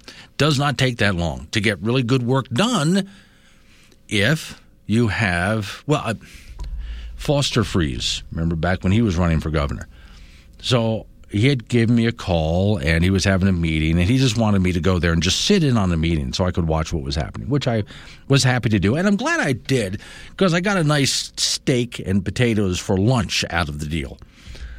Yeah, while I'm sitting there watching this meeting, I'm served food. I, I'm happy with this arrangement. Really, I am. Afterwards, I'm talking with him, and his secretary walks over and hands him the phone. And he's on the phone, nodding his head and going, uh huh, uh huh, yep, yep. Okay, we'll do this. And he hands the phone back to his secretary. And somebody asked him, hey, uh, so Foster, you don't really do meetings, do you? No, I don't do meetings. I don't do committees. I make decisions. I hate meetings. I don't do them. Oh, so that's how you get things done, huh? If you want to go ahead and put up some kind of a public toilet facility, you pick the plans, you get some bids from some contractors, and you can get it done within a few weeks. The whole thing, start to finish. At a very low price, by the way. But okay, this is why I, whether we're talking on the local level all the way up to the federal level, major cities, but even the federal government, one of the reasons that your government and your business can run so slow is because of these endless, nonstop committee meetings that just get in the way. You really want to get America, Americans' economy going again. You want to get the nation's economy going again. One way to do it is to greatly reduce the size of useless bureaucracy. Well, I mean, even these guys need to go on vacation now and then. I know. Maybe we get a little bit of relief when they do that. Maybe. Oh, I don't know. What do you think a bureaucrat does when he goes on vacation? Dedicated, reliable ish, hardworking from 10 to 3, Monday, Wednesdays, and Fridays. They are the American bureaucrat because the engine that was America's progress and success was running a little too fast and efficient. Who knows where all of this innovation and success was going? So, for the good of the nation, somebody needed to slow it down. It took a lot of paper to jam up those gears of progress, but no one knows paper like the bureaucrat. And America was too rich compared to the rest of the world. Can't have that. No one knows how to make your money disappear like the proud men and women of the American bureaucracy. So, America, take all your great ideas and big dreams and flush them. And if you find your dreams coming true, don't worry. The American bureaucracy has a ton of paperwork and a line for you to stand in.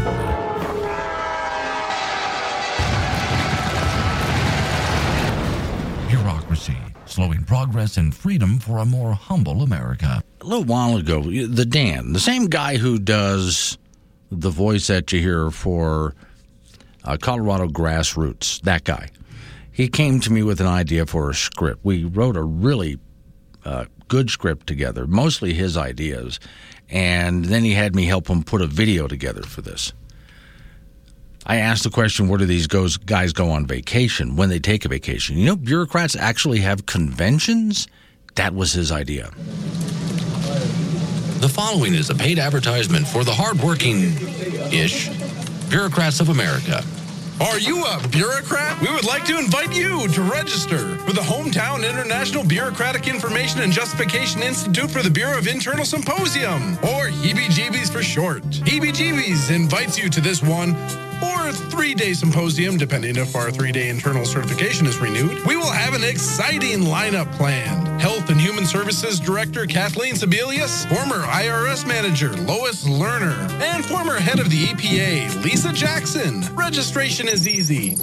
Ish. Just go to Hometown International Bureaucratic Information and Justification Institute for the Bureau of Internal Symposiums and click register now. No, not now, but when you get there, click the word now, but not yet. You'll be directed to a site requesting you to fill out a small 12 page application. This application gives you the EBGB's information and authorizes you to print off a short 37 page registration form. After your registration form is complete, please go back to the EBGB's website and follow the same steps two more times. Since registration in triplicate is required and copies will not be accepted, please fill out one with a number two pen, two with a ballpoint pen, and three with a crayon. Snail mail your application and registration along with your non refundable check and money order, each made out for $250 to EBGB. Credit cards are accepted, but please allow for additional 10 to 12 weeks for processing. You will then be promptly notified within 8 to 10 months if your non refundable registration has been accepted.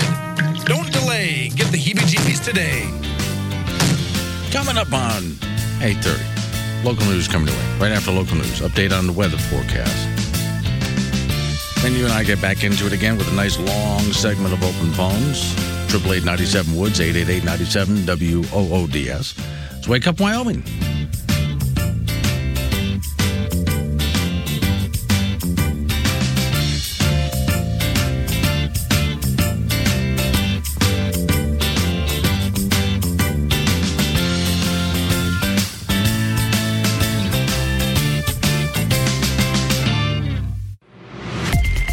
Letting you vent. This is Wake Up Wyoming with Glenn Woods on K2 Radio. Join in at 888 97 Woods.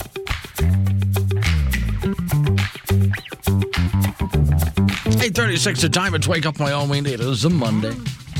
Name's Glenn Woods. Thanks for joining me. All right, I'm going to real quick cover something that I started this morning right out of the box at six o'clock with, and I'm sorry to do this to you hang on to your head. Put a hat on if you can. This is going to cause splatter across the room. So, Liz Cheney. Sorry. Do that to you on a Monday. All right. So, anyway, she is uh, one of the, those that wanted a subpoena of former President Trump in front of the January 6th committee. And so that supposedly is going to happen this week. This is what's supposed to happen, right? All right. Well, Thing is, she was on Meet the Press, and she does not want this televised. She says she doesn't want to give the president a platform, or the former president a platform. So she doesn't want it test uh, televised. To, well, okay, am I supposed to trust then what the news media will show us of his testimony, or what the January 6th committee will show us of his testimony. Now, I'm not coming down. I'm not making an argument one way or the other about what you think about Trump or January 6th. That's not my point. My point is a fair hearing. If you're going to have these hearings in Congress, then just like a court of law, you have a fair hearing where both sides get to present evidence. But instead, the January 6th committee has been completely one sided. There's nothing but Trump haters, and I don't mean people who disagree with Trump, Trump haters on that committee. Nobody else has been up there to present any kind of evidence. And they've been televising this ahead of the election, of course, but also to make sure that, well, as much damage is done to Trump as possible. In fact, uh, Cheney even said during that same Meet the Press interview, she would even run for president to stop him from ever being president again. Okay, the point is not about Liz. The point is not about Trump. The point really is about if you're going to have hearings like this, wouldn't you want to do it in the most fair and balanced way? Imagine you were brought to court you are the defendant. You've been accused of something. Now, the judge only lets the prosecution talk, and the prosecution's allowed to bring witnesses up. No cross examination by your lawyer. Your lawyer's not allowed to say anything. Neither are you. So the jury is only going to hear one side of this story. You and your lawyer just need to sit there quietly. If you're even allowed in the room for that matter you might not even be allowed in the courtroom as the entire case is laid out. So, what do you think the outcome is going to be when the jury goes to decide? Right. That's the problem I've been having with the January 6th committee. Again, I don't care what side of the argument you come down on this. This has not been fair. So, if Trump is going to get up there to testify, which it looks like he might, we'll see.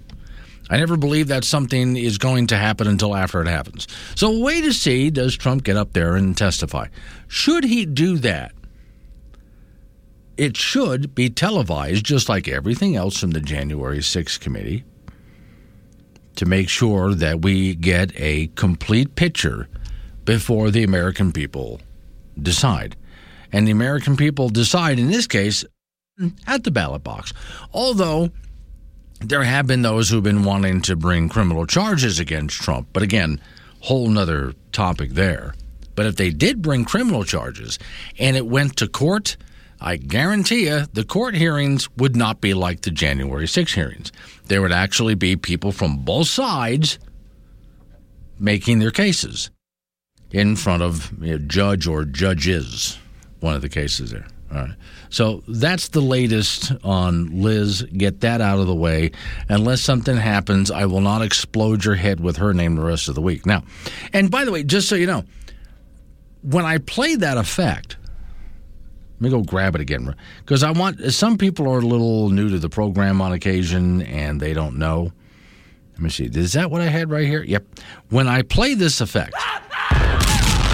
It's not me commenting on whether I agree or disagree with Liz. That has nothing to do with it. I play that because that's the reaction that I often get whenever I say Liz Cheney. It's just a reflection of the reaction that I get when I bring up her name in public or even on the air here. People tend to, yeah, Chet and Yoder's laughing. Is, by the way, well, he sent me a bunch of laughing emojis here. You can do that, by the way. If you're if you're uh, using the Wake Up Wyoming app, which is free to download at your app store, you can go ahead and hit chat when I'm on the air and send me text messages like a lot of other people from around the region do. And I respond to those while I'm on the air and off the air throughout the entire program. All right, one more, you know, put that whole January 6th thing aside for a moment. Then there was this I just want to get out of the way. So here is President Biden trying to pass or, or get done a student loan forgiveness. You've been tracking this, right? And part of the problem with it is there's even a stay on this. A judge has recently ordered the whole forgiveness program to be put on hold while it's looked at because this is the president with the swipe of a pen deciding something which he's not allowed to do, even the wicked witch of the West, Nancy Pelosi, has said that the president really doesn't have the power to do this. He can't just, at the stroke of a pen, just forgive student debt. Of course, he's trying to do this just in front of the election, too, right? But the court has put this on hold. But the president, and if you go to the whitehouse.gov website, you'll see where they're continuing to ask people to apply for student loan forgiveness. And he's going around the country talking about this just ahead of the elections. All right. Well, of course, they try to get done as much as whether they're able to do it or not doesn't matter. They have the Democrats have to appear as if they're trying to get this done. The president has to appear as if he's trying to get this done. Headline Biden says he passed student loan bailout by a vote or two, but actually Congress never voted on it. Well, let's see if I can play the audio for this. Secondly, if you don't have one of those loans, you just get 10000 written off. It's passed. I got it passed by a vote or two. Okay. Uh, that's what he said when being interviewed about this. This passed.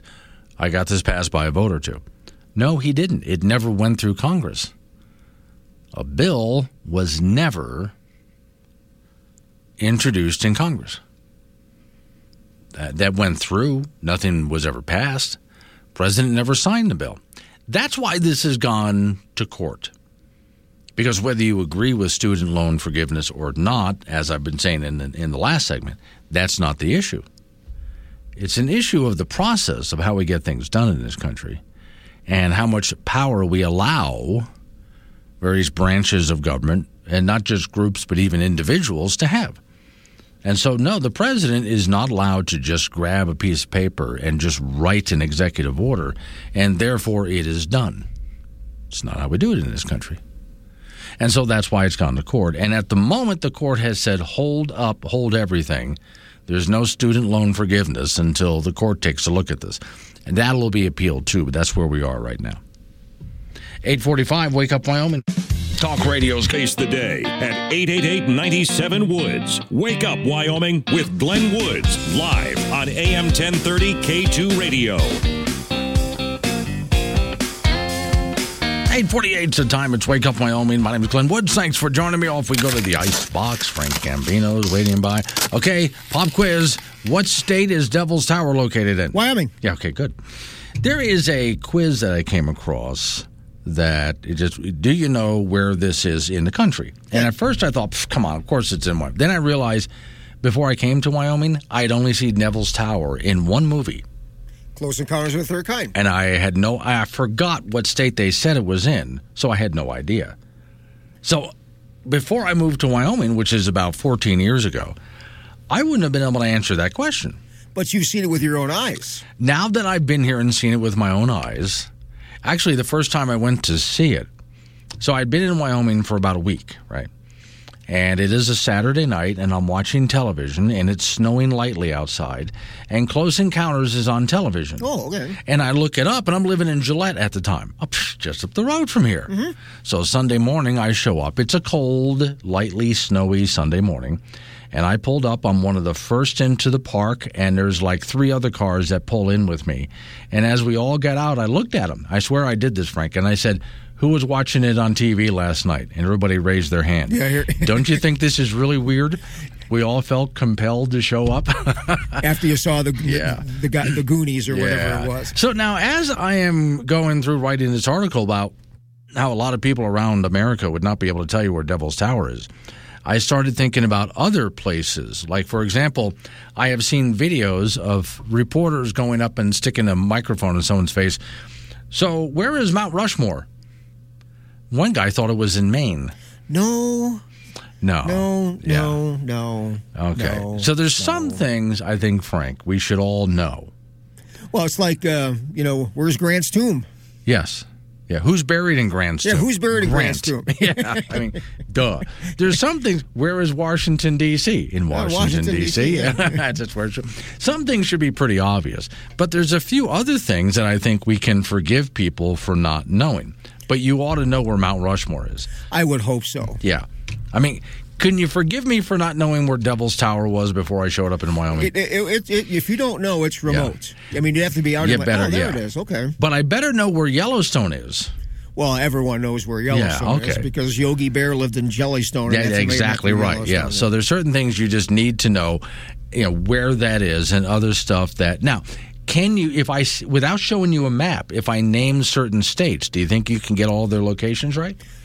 Yeah. Yeah, I think most people say yeah, but then there's a few states that are kind of sketchy. you know? North Dakota's over there. North Dakota is above South Dakota. Yeah, it's, up, oh, it's over there. College football from over the weekend. The Wyoming Cowboys improved to five and three overall, three and one in Mountain West play after a 28-14 win over Utah State in Laramie on Saturday night. On offense, the Cowboys wanted to run the ball, and that's exactly what they did. Titus Swen with 160 yards on the ground, DQ James with 120. Overall, the Cowboys have 529 yards of offense. That's big time. Cowboy defense held Utah State to 217 of offense, and that's big time too. Casper native and Natrona County High School grad Jordan Bertagnole with nine tackles and a sack. UW hits the road for Hawaii on Saturday night for a 10 p.m. kickoff. In the National Football League, the toothless Denver Broncos lost another pillow fight. They were beaten by the New York Jets in Denver yesterday, 16 to 9.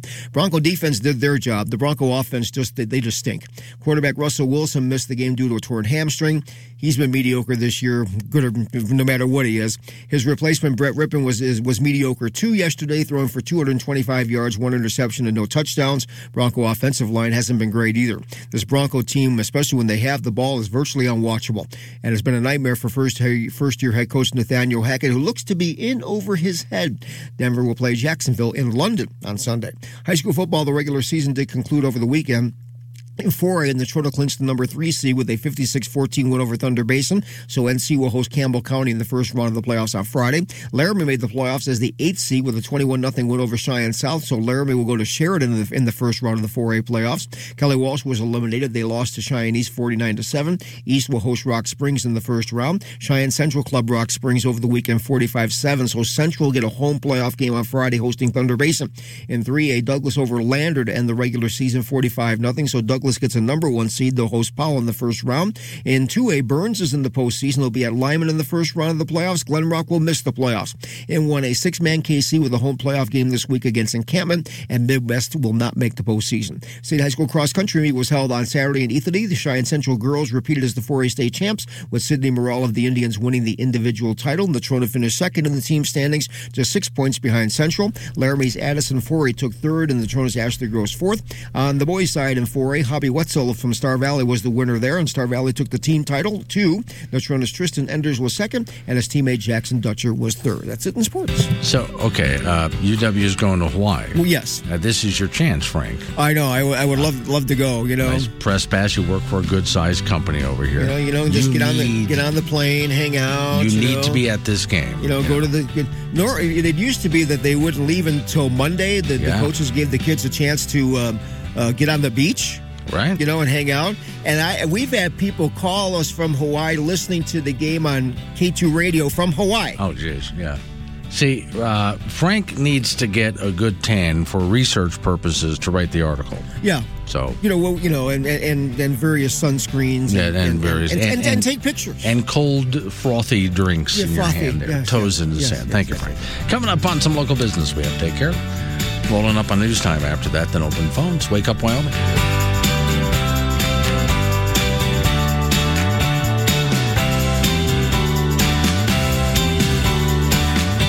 I think it's pretty.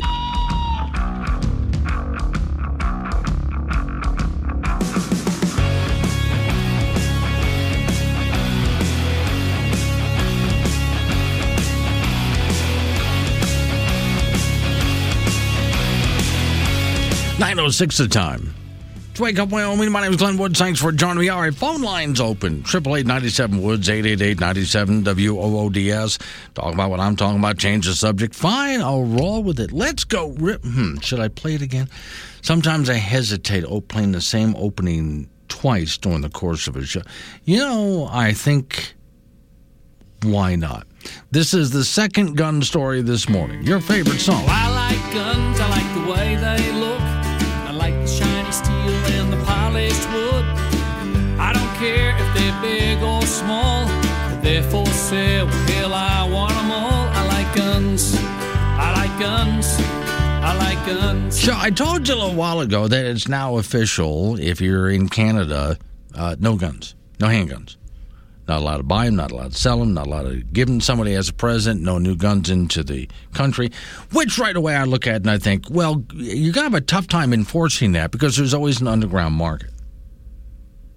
But even if they were successful in enforcing that, especially in an area as rural as Canada, you're not talking major city stuff. You're talking people living way out in the middle of nowhere. So someone can own, even sell, trade, whatever guns. Who's going to know? Nobody really would. But remember, as I've talked before about the UK, United Kingdom did all they could to make guns as illegal as possible, and the murder rate went up, not down. People started stabbing each other. So if people want to commit murder, they're going to do it. They're, if you if they can't get a gun, they're just going to pick up some other kind of tool.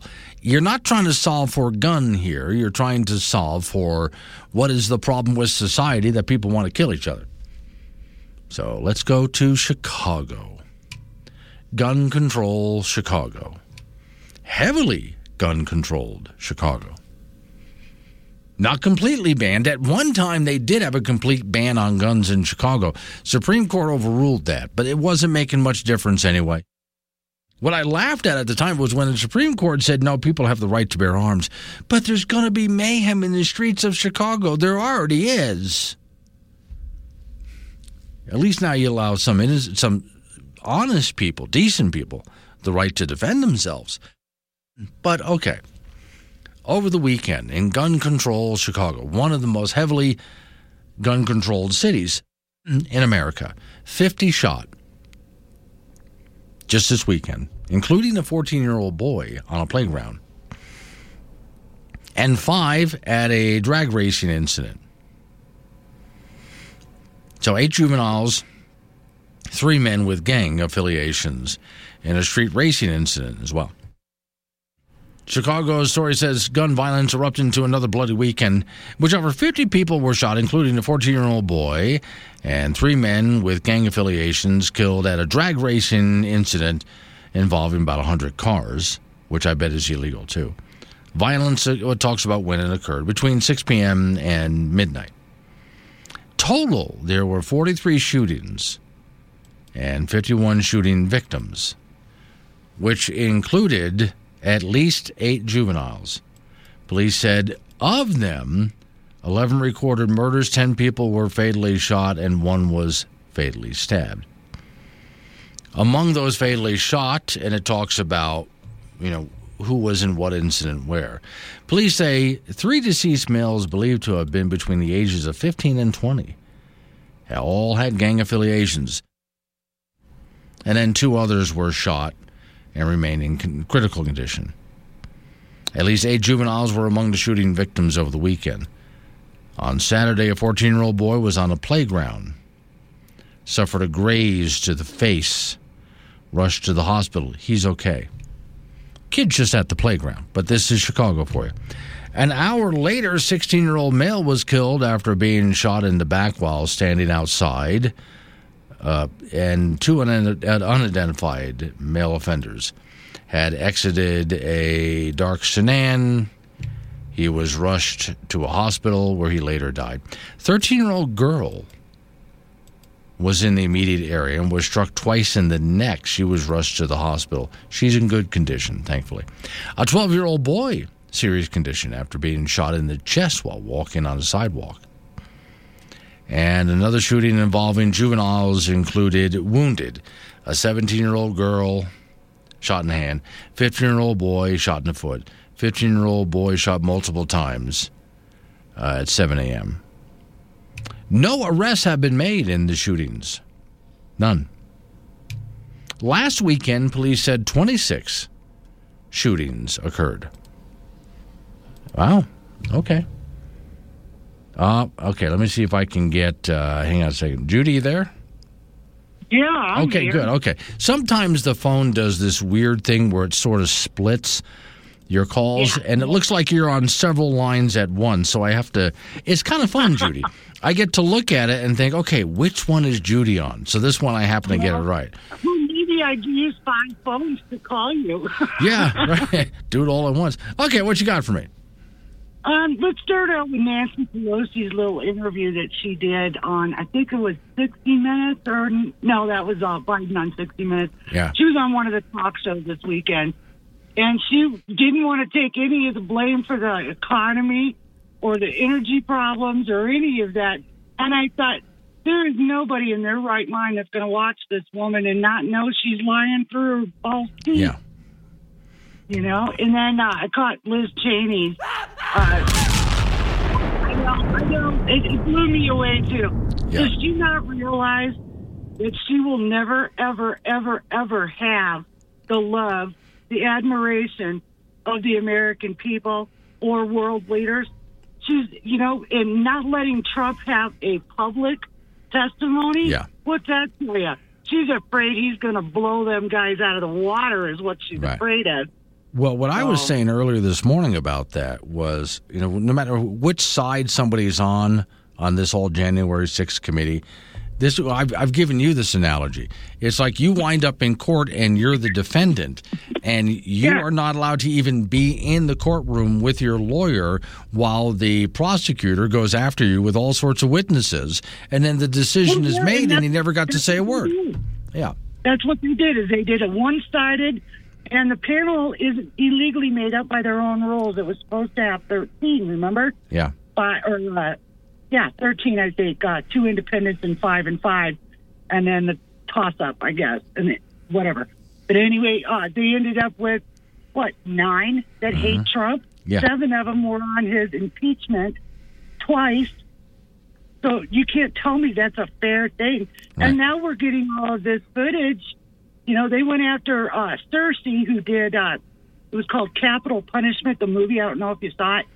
But he was there that day, too, and he walked around the crowd and he talked to people and saw that, you know, this side of the, the Capitol, they were all peaceful. The ones that were breaking into the building and ones that were busting windows, those were Antifa guys and BLM guys.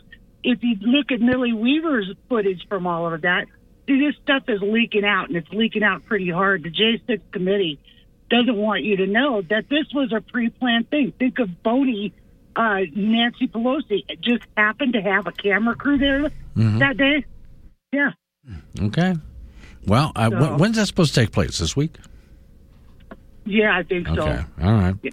Well, I, I don't trust because you know they're going to release video of the testimony and the media will dutifully play it, but only what they want us to see.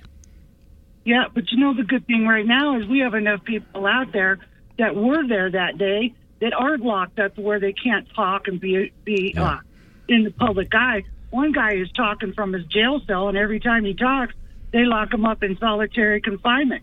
Yeah. Did you know there was four Capitol Police officers killed within two months after the J6? I wonder why. Yeah. They accidentally committed suicide, all of them in their 30s, with kids and wives at home. Uh, the, the whole thing stinks. We all know it. And whether Cheney likes it or not, yeah, the election was stolen, and we know it. Okay. Now- I'm so glad that you got that out of your system. Have a good day, you guys. All right, fine. protected cause I made this hat from aluminum foil. Where it had this foil line in case an alien's inclined to probe your butt or read your mind. Listen anywhere, and chat live with Glenn during the show on AM 1030 K2 Radio.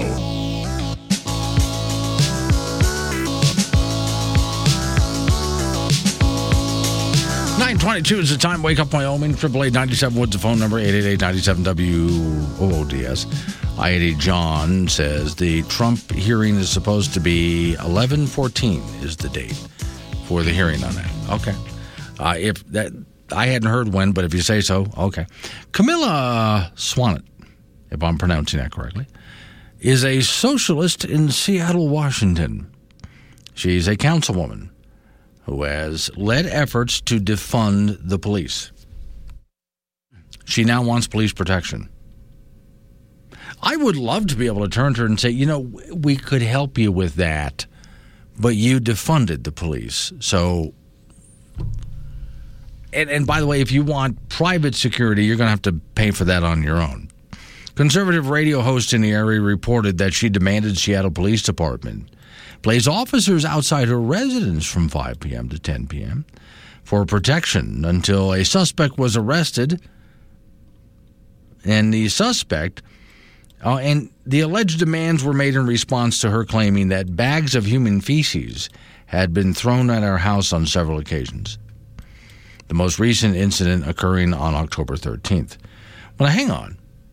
Seattle is one of those places, much like San Francisco, that allows people to just, you know, if, if you feel the call of nature, wherever you are is fine. Well, these people were nice enough to bag it and then try to throw it out of the way instead of leaving it there on the street. So what if it hit her house? Anyway, after the incident, October 8th, the councilwoman says uh, officers told her husband, Well, what do you expect us to do? After the house was targeted with feces on another incident, October 13th, she said she received an email calling her the queen of excrement. I'm editing that. Further reading, you can sit on your throne of human excrement. She has since accused the Seattle Police Department of failing to investigate the incident. Well, I tell you what you do. You take what's inside the bag, you do DNA test. Might lead you to the guy. Saying they did not uh, open an investigation on any of the incidences where feces was thrown at her home. Well, now, I can see how they would not open up an investigation on this because they don't have the resources to do it because she led a push to defund the police. Story says there's no obvious glaring inconsistency between this approach and the way the former mayor, after a peaceful Black Lives Matter protest was held a short distance from the mansion, was provided a 24 hour stakeout for a full year. Yeah. Also, the social city council, socialist city council member who participated in the Black Lives Matter protests is being they're being told that uh, there were threatening incidents in this well. Why I don't know. Understand? Hang on a second here. Miss Mary's trying to send me a phone call, and uh, here we go. Nancy, is this you? Did I get you, Nancy? Hello. Yeah. Okay. Good. I'm I, the phone's doing weird stuff, so I wasn't sure if I had you. Nancy's calling about San Francisco. Haven't heard from you a while. Glad you're still out there. Uh, well, you know, I'll be 86 here before long, so Yeah. I, I got to make it fast. Yeah, okay. So, okay. So get as many phone calls between now and then. on my coffee. Your, uh, your San Francisco song. You know what I'd do? I'd change that over to Chicago by Frank Sinatra. Oh yeah, that yeah, would be yeah. that's an idea. That's But, uh, not a great bad idea. show. Keep up the good work. All right, thank you. You see, she's making the call short and sweet because she probably doesn't have much time left. Don't look at your radio that way. That's what she told me. I'm 86 years old, and by the way, I've said this when the lady Alex was producing the show, and Miss Mary and I both agree on this. Don't you just love Nancy's uh, voice there when she calls in? She's calling in from Cheyenne, I think, right? Is that right? Yeah. Uh, I've always, but 86 years old, and I just love that voice.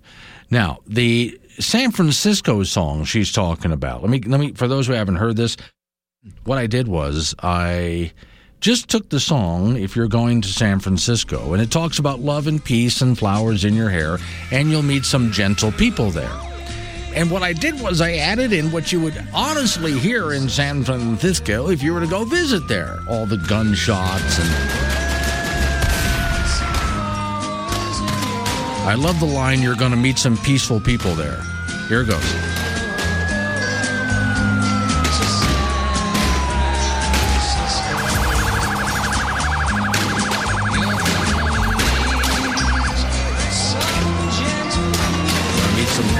People there. Yeah, that doesn't work out well. Now, the other song I had played, this actually came from the Babylon Bee. I wish we all could leave California now.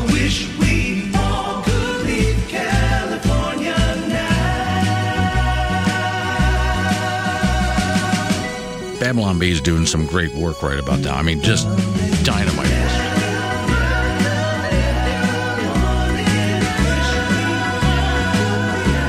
That's a video they have. I wish we all could leave California now. Now, this is one that I came up with a while ago. I want to start a business, a chain of retail stores that surround the California border called Banned in California because if they banned, they want to ban sales of the electric car. There's certain kind of guns, even televisions that are banned. There's all sorts of things that are banned in California for all sorts of social justice reasons but uh, also climate change reasons and so on and so on. So that's what I would sell in this chain of retail stores. Hey, friends, do you find yourself living in California and able to buy less and less of the basic fun and necessities of life? Well, now you can. Shop free at will because of a new chain of stores opening up on the California border. It's Banned in California. Yes, Banned in California provides all the products that you're no longer allowed to buy inside the California border. Guys, have you been wanting to buy that new fur coat for the little lady? What about that massive, energy guzzling, big screen TV? You'll find it on sale now at Banned in California. Serious lawnmowers that get the job done and big SUVs. And yes, to keep those little kitties happy, get them a Happy Meal with extra trans fat in the food court, of course. And feel free to walk around and smoke inside while the little lady goes to the tanning bed. Yes, Banned in California, now located at every state location along the California border. Open 24 hours a day, seven days a week. Illegal immigrants on staff to show you how to sneak back across the border with everything you purchase. Coming up on 9:30, local news coming your way right after local news update on your weather forecast, and you and I get back into it again. Triple eight ninety seven Woods, the phone number eight eight eight ninety seven W O O D S. Wake up, Wyoming.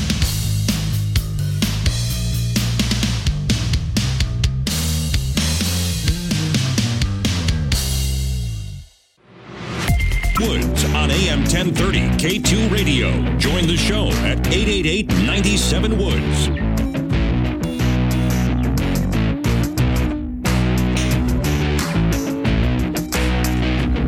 Nine thirty-six the time. Wake up, Wyoming. My name is Glenn Woods. Thanks for joining me. Hey, triple eight ninety seven Woods, the phone number. That's eight eight eight ninety seven W O O D S. Okay, so I was talking earlier this morning about how some things are just outrageously expensive. When government does it, when government gets involved, it does not take nearly as long or cost nearly as much when the private sector does something, right? Which is one of my complaints when it comes to wind and solar energy, because of course, if government's involved, there's going to be a lot of waste and fraud and et cetera, et cetera. Headline 3.8 trillion trillion of investment into renewables has transitioned us from 82% usage of fossil fuels to 81%. And it took 10 years to achieve that. So think about it. There's this big push to wind and solar. So far, it's cost about $3.8 trillion over 10 years. And all that they have achieved out of that is we went from 82% coal, gas, and oil to using 81% coal, gas, and oil. And those people that are in favor of wind and solar energy are hoping to have this transition done soon because, you know, we got a planet to save, right? Economist Jeff Currie of Goldman Sachs. Here's a stat for you, he says. As of January of this year and the end of last year, overall fossil fuel represents 81% of the overall energy consumption in this country.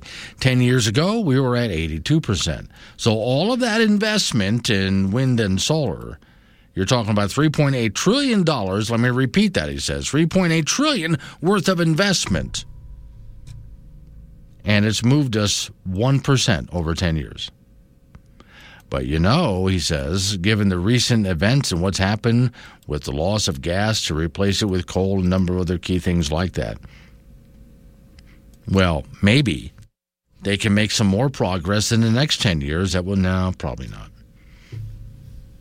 Think about that kind of an investment and where that money could have been better spent, which is why I say when it comes to uh, building wind and solar, for those people who want, who believe in those projects, go right ahead. You invest in that. You invest your money voluntarily in those projects and let them be built.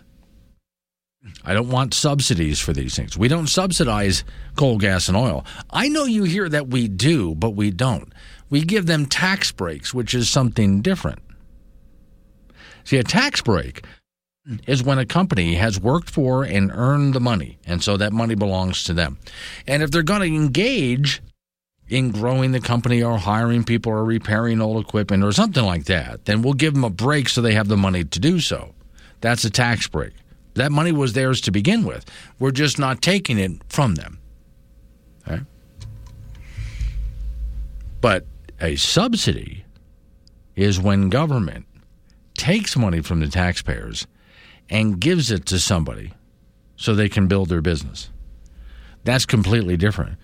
I don't mind investing in certain things that I believe in, but I don't want to be told that I have to invest in it whether I like it or not, which is what's happening with wind and solar. So, all that they did there, everything that they did over 10 years and $3.8 trillion, and that's as much as they got done. And now the state of Wyoming is going around handing out money, uh, which comes from the federal government, which is still your money, future generations' money, to build charging stations for electric vehicles, which is why I was saying last week when we were talking about it that I would have preferred that just private enterprise did it on its own. And just like they did with gas stations, gas stations don't get these kinds of breaks. No one from the state of Wyoming or the federal government is going around handing out money. Here, build more gas stations. That never happened. Even as the uh, the internal combustion engine was taking over, taking America by storm. Everybody wanted to own an automobile all of a sudden. Came back from World War II, and everybody wanted to own an automobile. And so the industry boomed. And with that boom, people realize we know what these people are going to need fuel. And if I build some gas stations, I can make a lot of money off of this. And that's how that took over, not because of government subsidies. So now I guarantee, I, I really do think that over time, because of the waste of time and the waste of money and the inefficiency of government, that we do see more and more wind and solar projects as well as charging stations just fall into disrepair. At some point, the subsidies do run out. The subsidies always run out, and they fall into disrepair. And then where are we then? Yeah, they put all of this time and all of this money into infrastructure that never really took off. They tried to force it to take off, but it never really took off. It was not organic, if you will, in the marketplace. It was artificial, and so it didn't last. 942, Wake Up Wyoming. Wake Up Wyoming mobile app. Wake Up Wyoming with Glenn Woods on AM 1030 K2 Radio.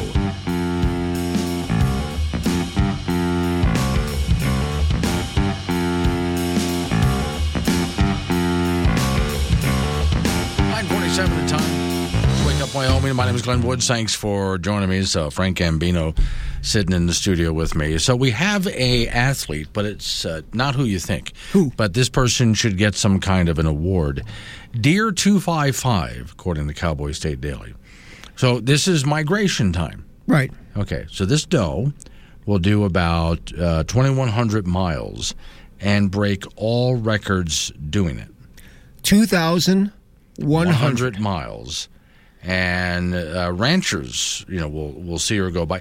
Put it to you this way: when other deer are migrating, or pronghorn, whatever it might be, are migrating, they like to stop and eat for a while, just like and we do. Something to drink. Sure, they take their time, they sightsee. You know, oh, not this lady. No, she just uh, she, she'll eat when she has to, but she just kind of heads. She just does it. She's on the le- she's in the left hand lane of the trail here.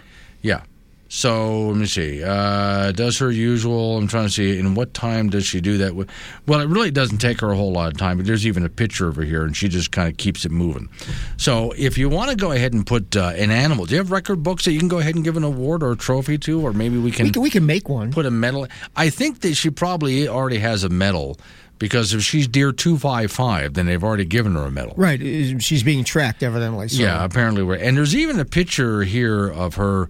There's a trail cam, and she walked right up and put her pretty little face right into the trail cam. So you can tell where she is right now, uh, or close to it. You know, I would like to figure out how exactly they do that. See, as of Friday, uh, Deer 255 was still uh, in her summer range, a rugged section of the high country near Jackson. But at some point, she's going to turn and start walking, and not only meet everybody else, but continue on past them. Right. Yeah. Now, I bet she's in the summer range because the snow just started. Mhm. So she had time to sort of hang out there and, you know, get some good food No, before but she, she, went. she can hang out at the elk refuge. Yeah, sure. Yeah. You know, Okay. Eat and then take off. When researchers earlier this month uh, they called her a hardcore backcountry elk, and she's got to watch out for hardcore country backcountry elk hunters because the other thing is where she tends to like the reason that she's been around for so long is she just doesn't go places where the hunters like to go. She goes into hard to go places. And I mean this with all due respect, Frank. We have some fat hunters out there Yeah. that just cannot Get up that last that no, last they really incline can't. there. You know, some of these guys like to pull up in their pickup trucks, walk a little ways in, Call it sit good, down, yeah. go open a couple of brewskis and stuff like that, and wait for something to happen. She is not in those areas. She's like way up in high altitude and stuff. So, All righty then, let's talk about college football first. The Wyoming Cowboys are three and one in Mountain West Conference play and five and three overall after a 28-14 win over Utah State in Laramie on Saturday night. On offense, the Cowboys had a field day. They ran the ball out nearly at will. Titus Swen with 160 yards on the ground. D.Q. James with 120 overall. Cowboys have 528 yards of offense, but just 28 points. But it's still big time yardage. The Cowboy defense held Utah State to 217 yards of offense, and that, that's pretty big time too. Casper native and Natrona County High School grad Jordan Bertagnole had nine tackles and a sack. UW hits the road for Hawaii on Saturday night for a 10 p.m. kickoff. In the National Football League, the toothless Denver Broncos lost another pillow fight. They were beaten by the New York Jets on Sunday in Denver 16 to 9. Bronco defense actually has been doing a good job this year. The Bronco offense should be uh, ashamed of themselves. Quarterback Russell Wilson missed the game due to a torn hamstring. He's been mediocre this year. His replacement in this game on Sunday, Brett Rypien, was mediocre too, throwing for 225 yards and one interception with no touchdowns. The Bronco offensive line certainly has been mediocre this season. Bronco team, when they have the ball, are unwatchable. It's been a nightmare for first-year head coach Nathaniel Hackett, who looks, who looks like he's in over his head. And Jacksonville uh, will be the Denver Broncos' next opponent. They'll play that game in London on Sunday. In high school football, the regular season has concluded. In 4A, and Natrona clinched the number three seed with a 56-14 win over Thunder Basin. So NC will host Campbell County in the first round of the playoffs on Friday. Laramie made the playoffs as the eighth seed with a 21-0 win over Cheyenne South. So Laramie will go to Sheridan for the first round of the playoffs. Kelly Walsh was eliminated as they were defeated by Cheyenne East 49 7. East will host Rock Springs in the first round of the playoffs. Cheyenne Central Club Rock Springs 45 7 in the regular season finale. Central gets a home game against Thunder Basin. In 3A, Douglas beat Lander to end the regular season to get a number one seed. The Bearcats will host Powell in the first round of the playoffs. In 2A, Burns is in the postseason. They'll be at Lyman. Glen Rock will miss the 2A playoffs and won a six-man Kaycee with a home game this week against Encampment. Midwest will not make the playoffs. State high school cross country meet was held on Saturday in Ethete. The Cheyenne Central girls repeated as the 4A state champions, with Sidney Morell of the Indians winning the individual title. Natrona Trona placed second in the team, standing just six points behind Central. Laramie's Addison Forey took third. Natrona's Ashley Gross was fourth. And the boys' side, the Hobby Wetzel of Star Valley was the individual winner in 4A, and Star Valley took the team title. Natrona's Tristan Enders was second, and his teammate Jackson Dutcher was third. That's it in sports. by the way, uh, Frank Gambino broadcast from Henderson, Wyoming. I say that because you called one of the teams toothless and said they lost a pillow fight. Yeah. If anyone gets mad at you, I want them to know where you're located. No, I'm right here in Casper, Wyoming, Oh. 82601. Damn it. Right. Anybody who knows me Got know that uh, any, anytime there, the? Broncos lose, it is a victory for the nation. Okay.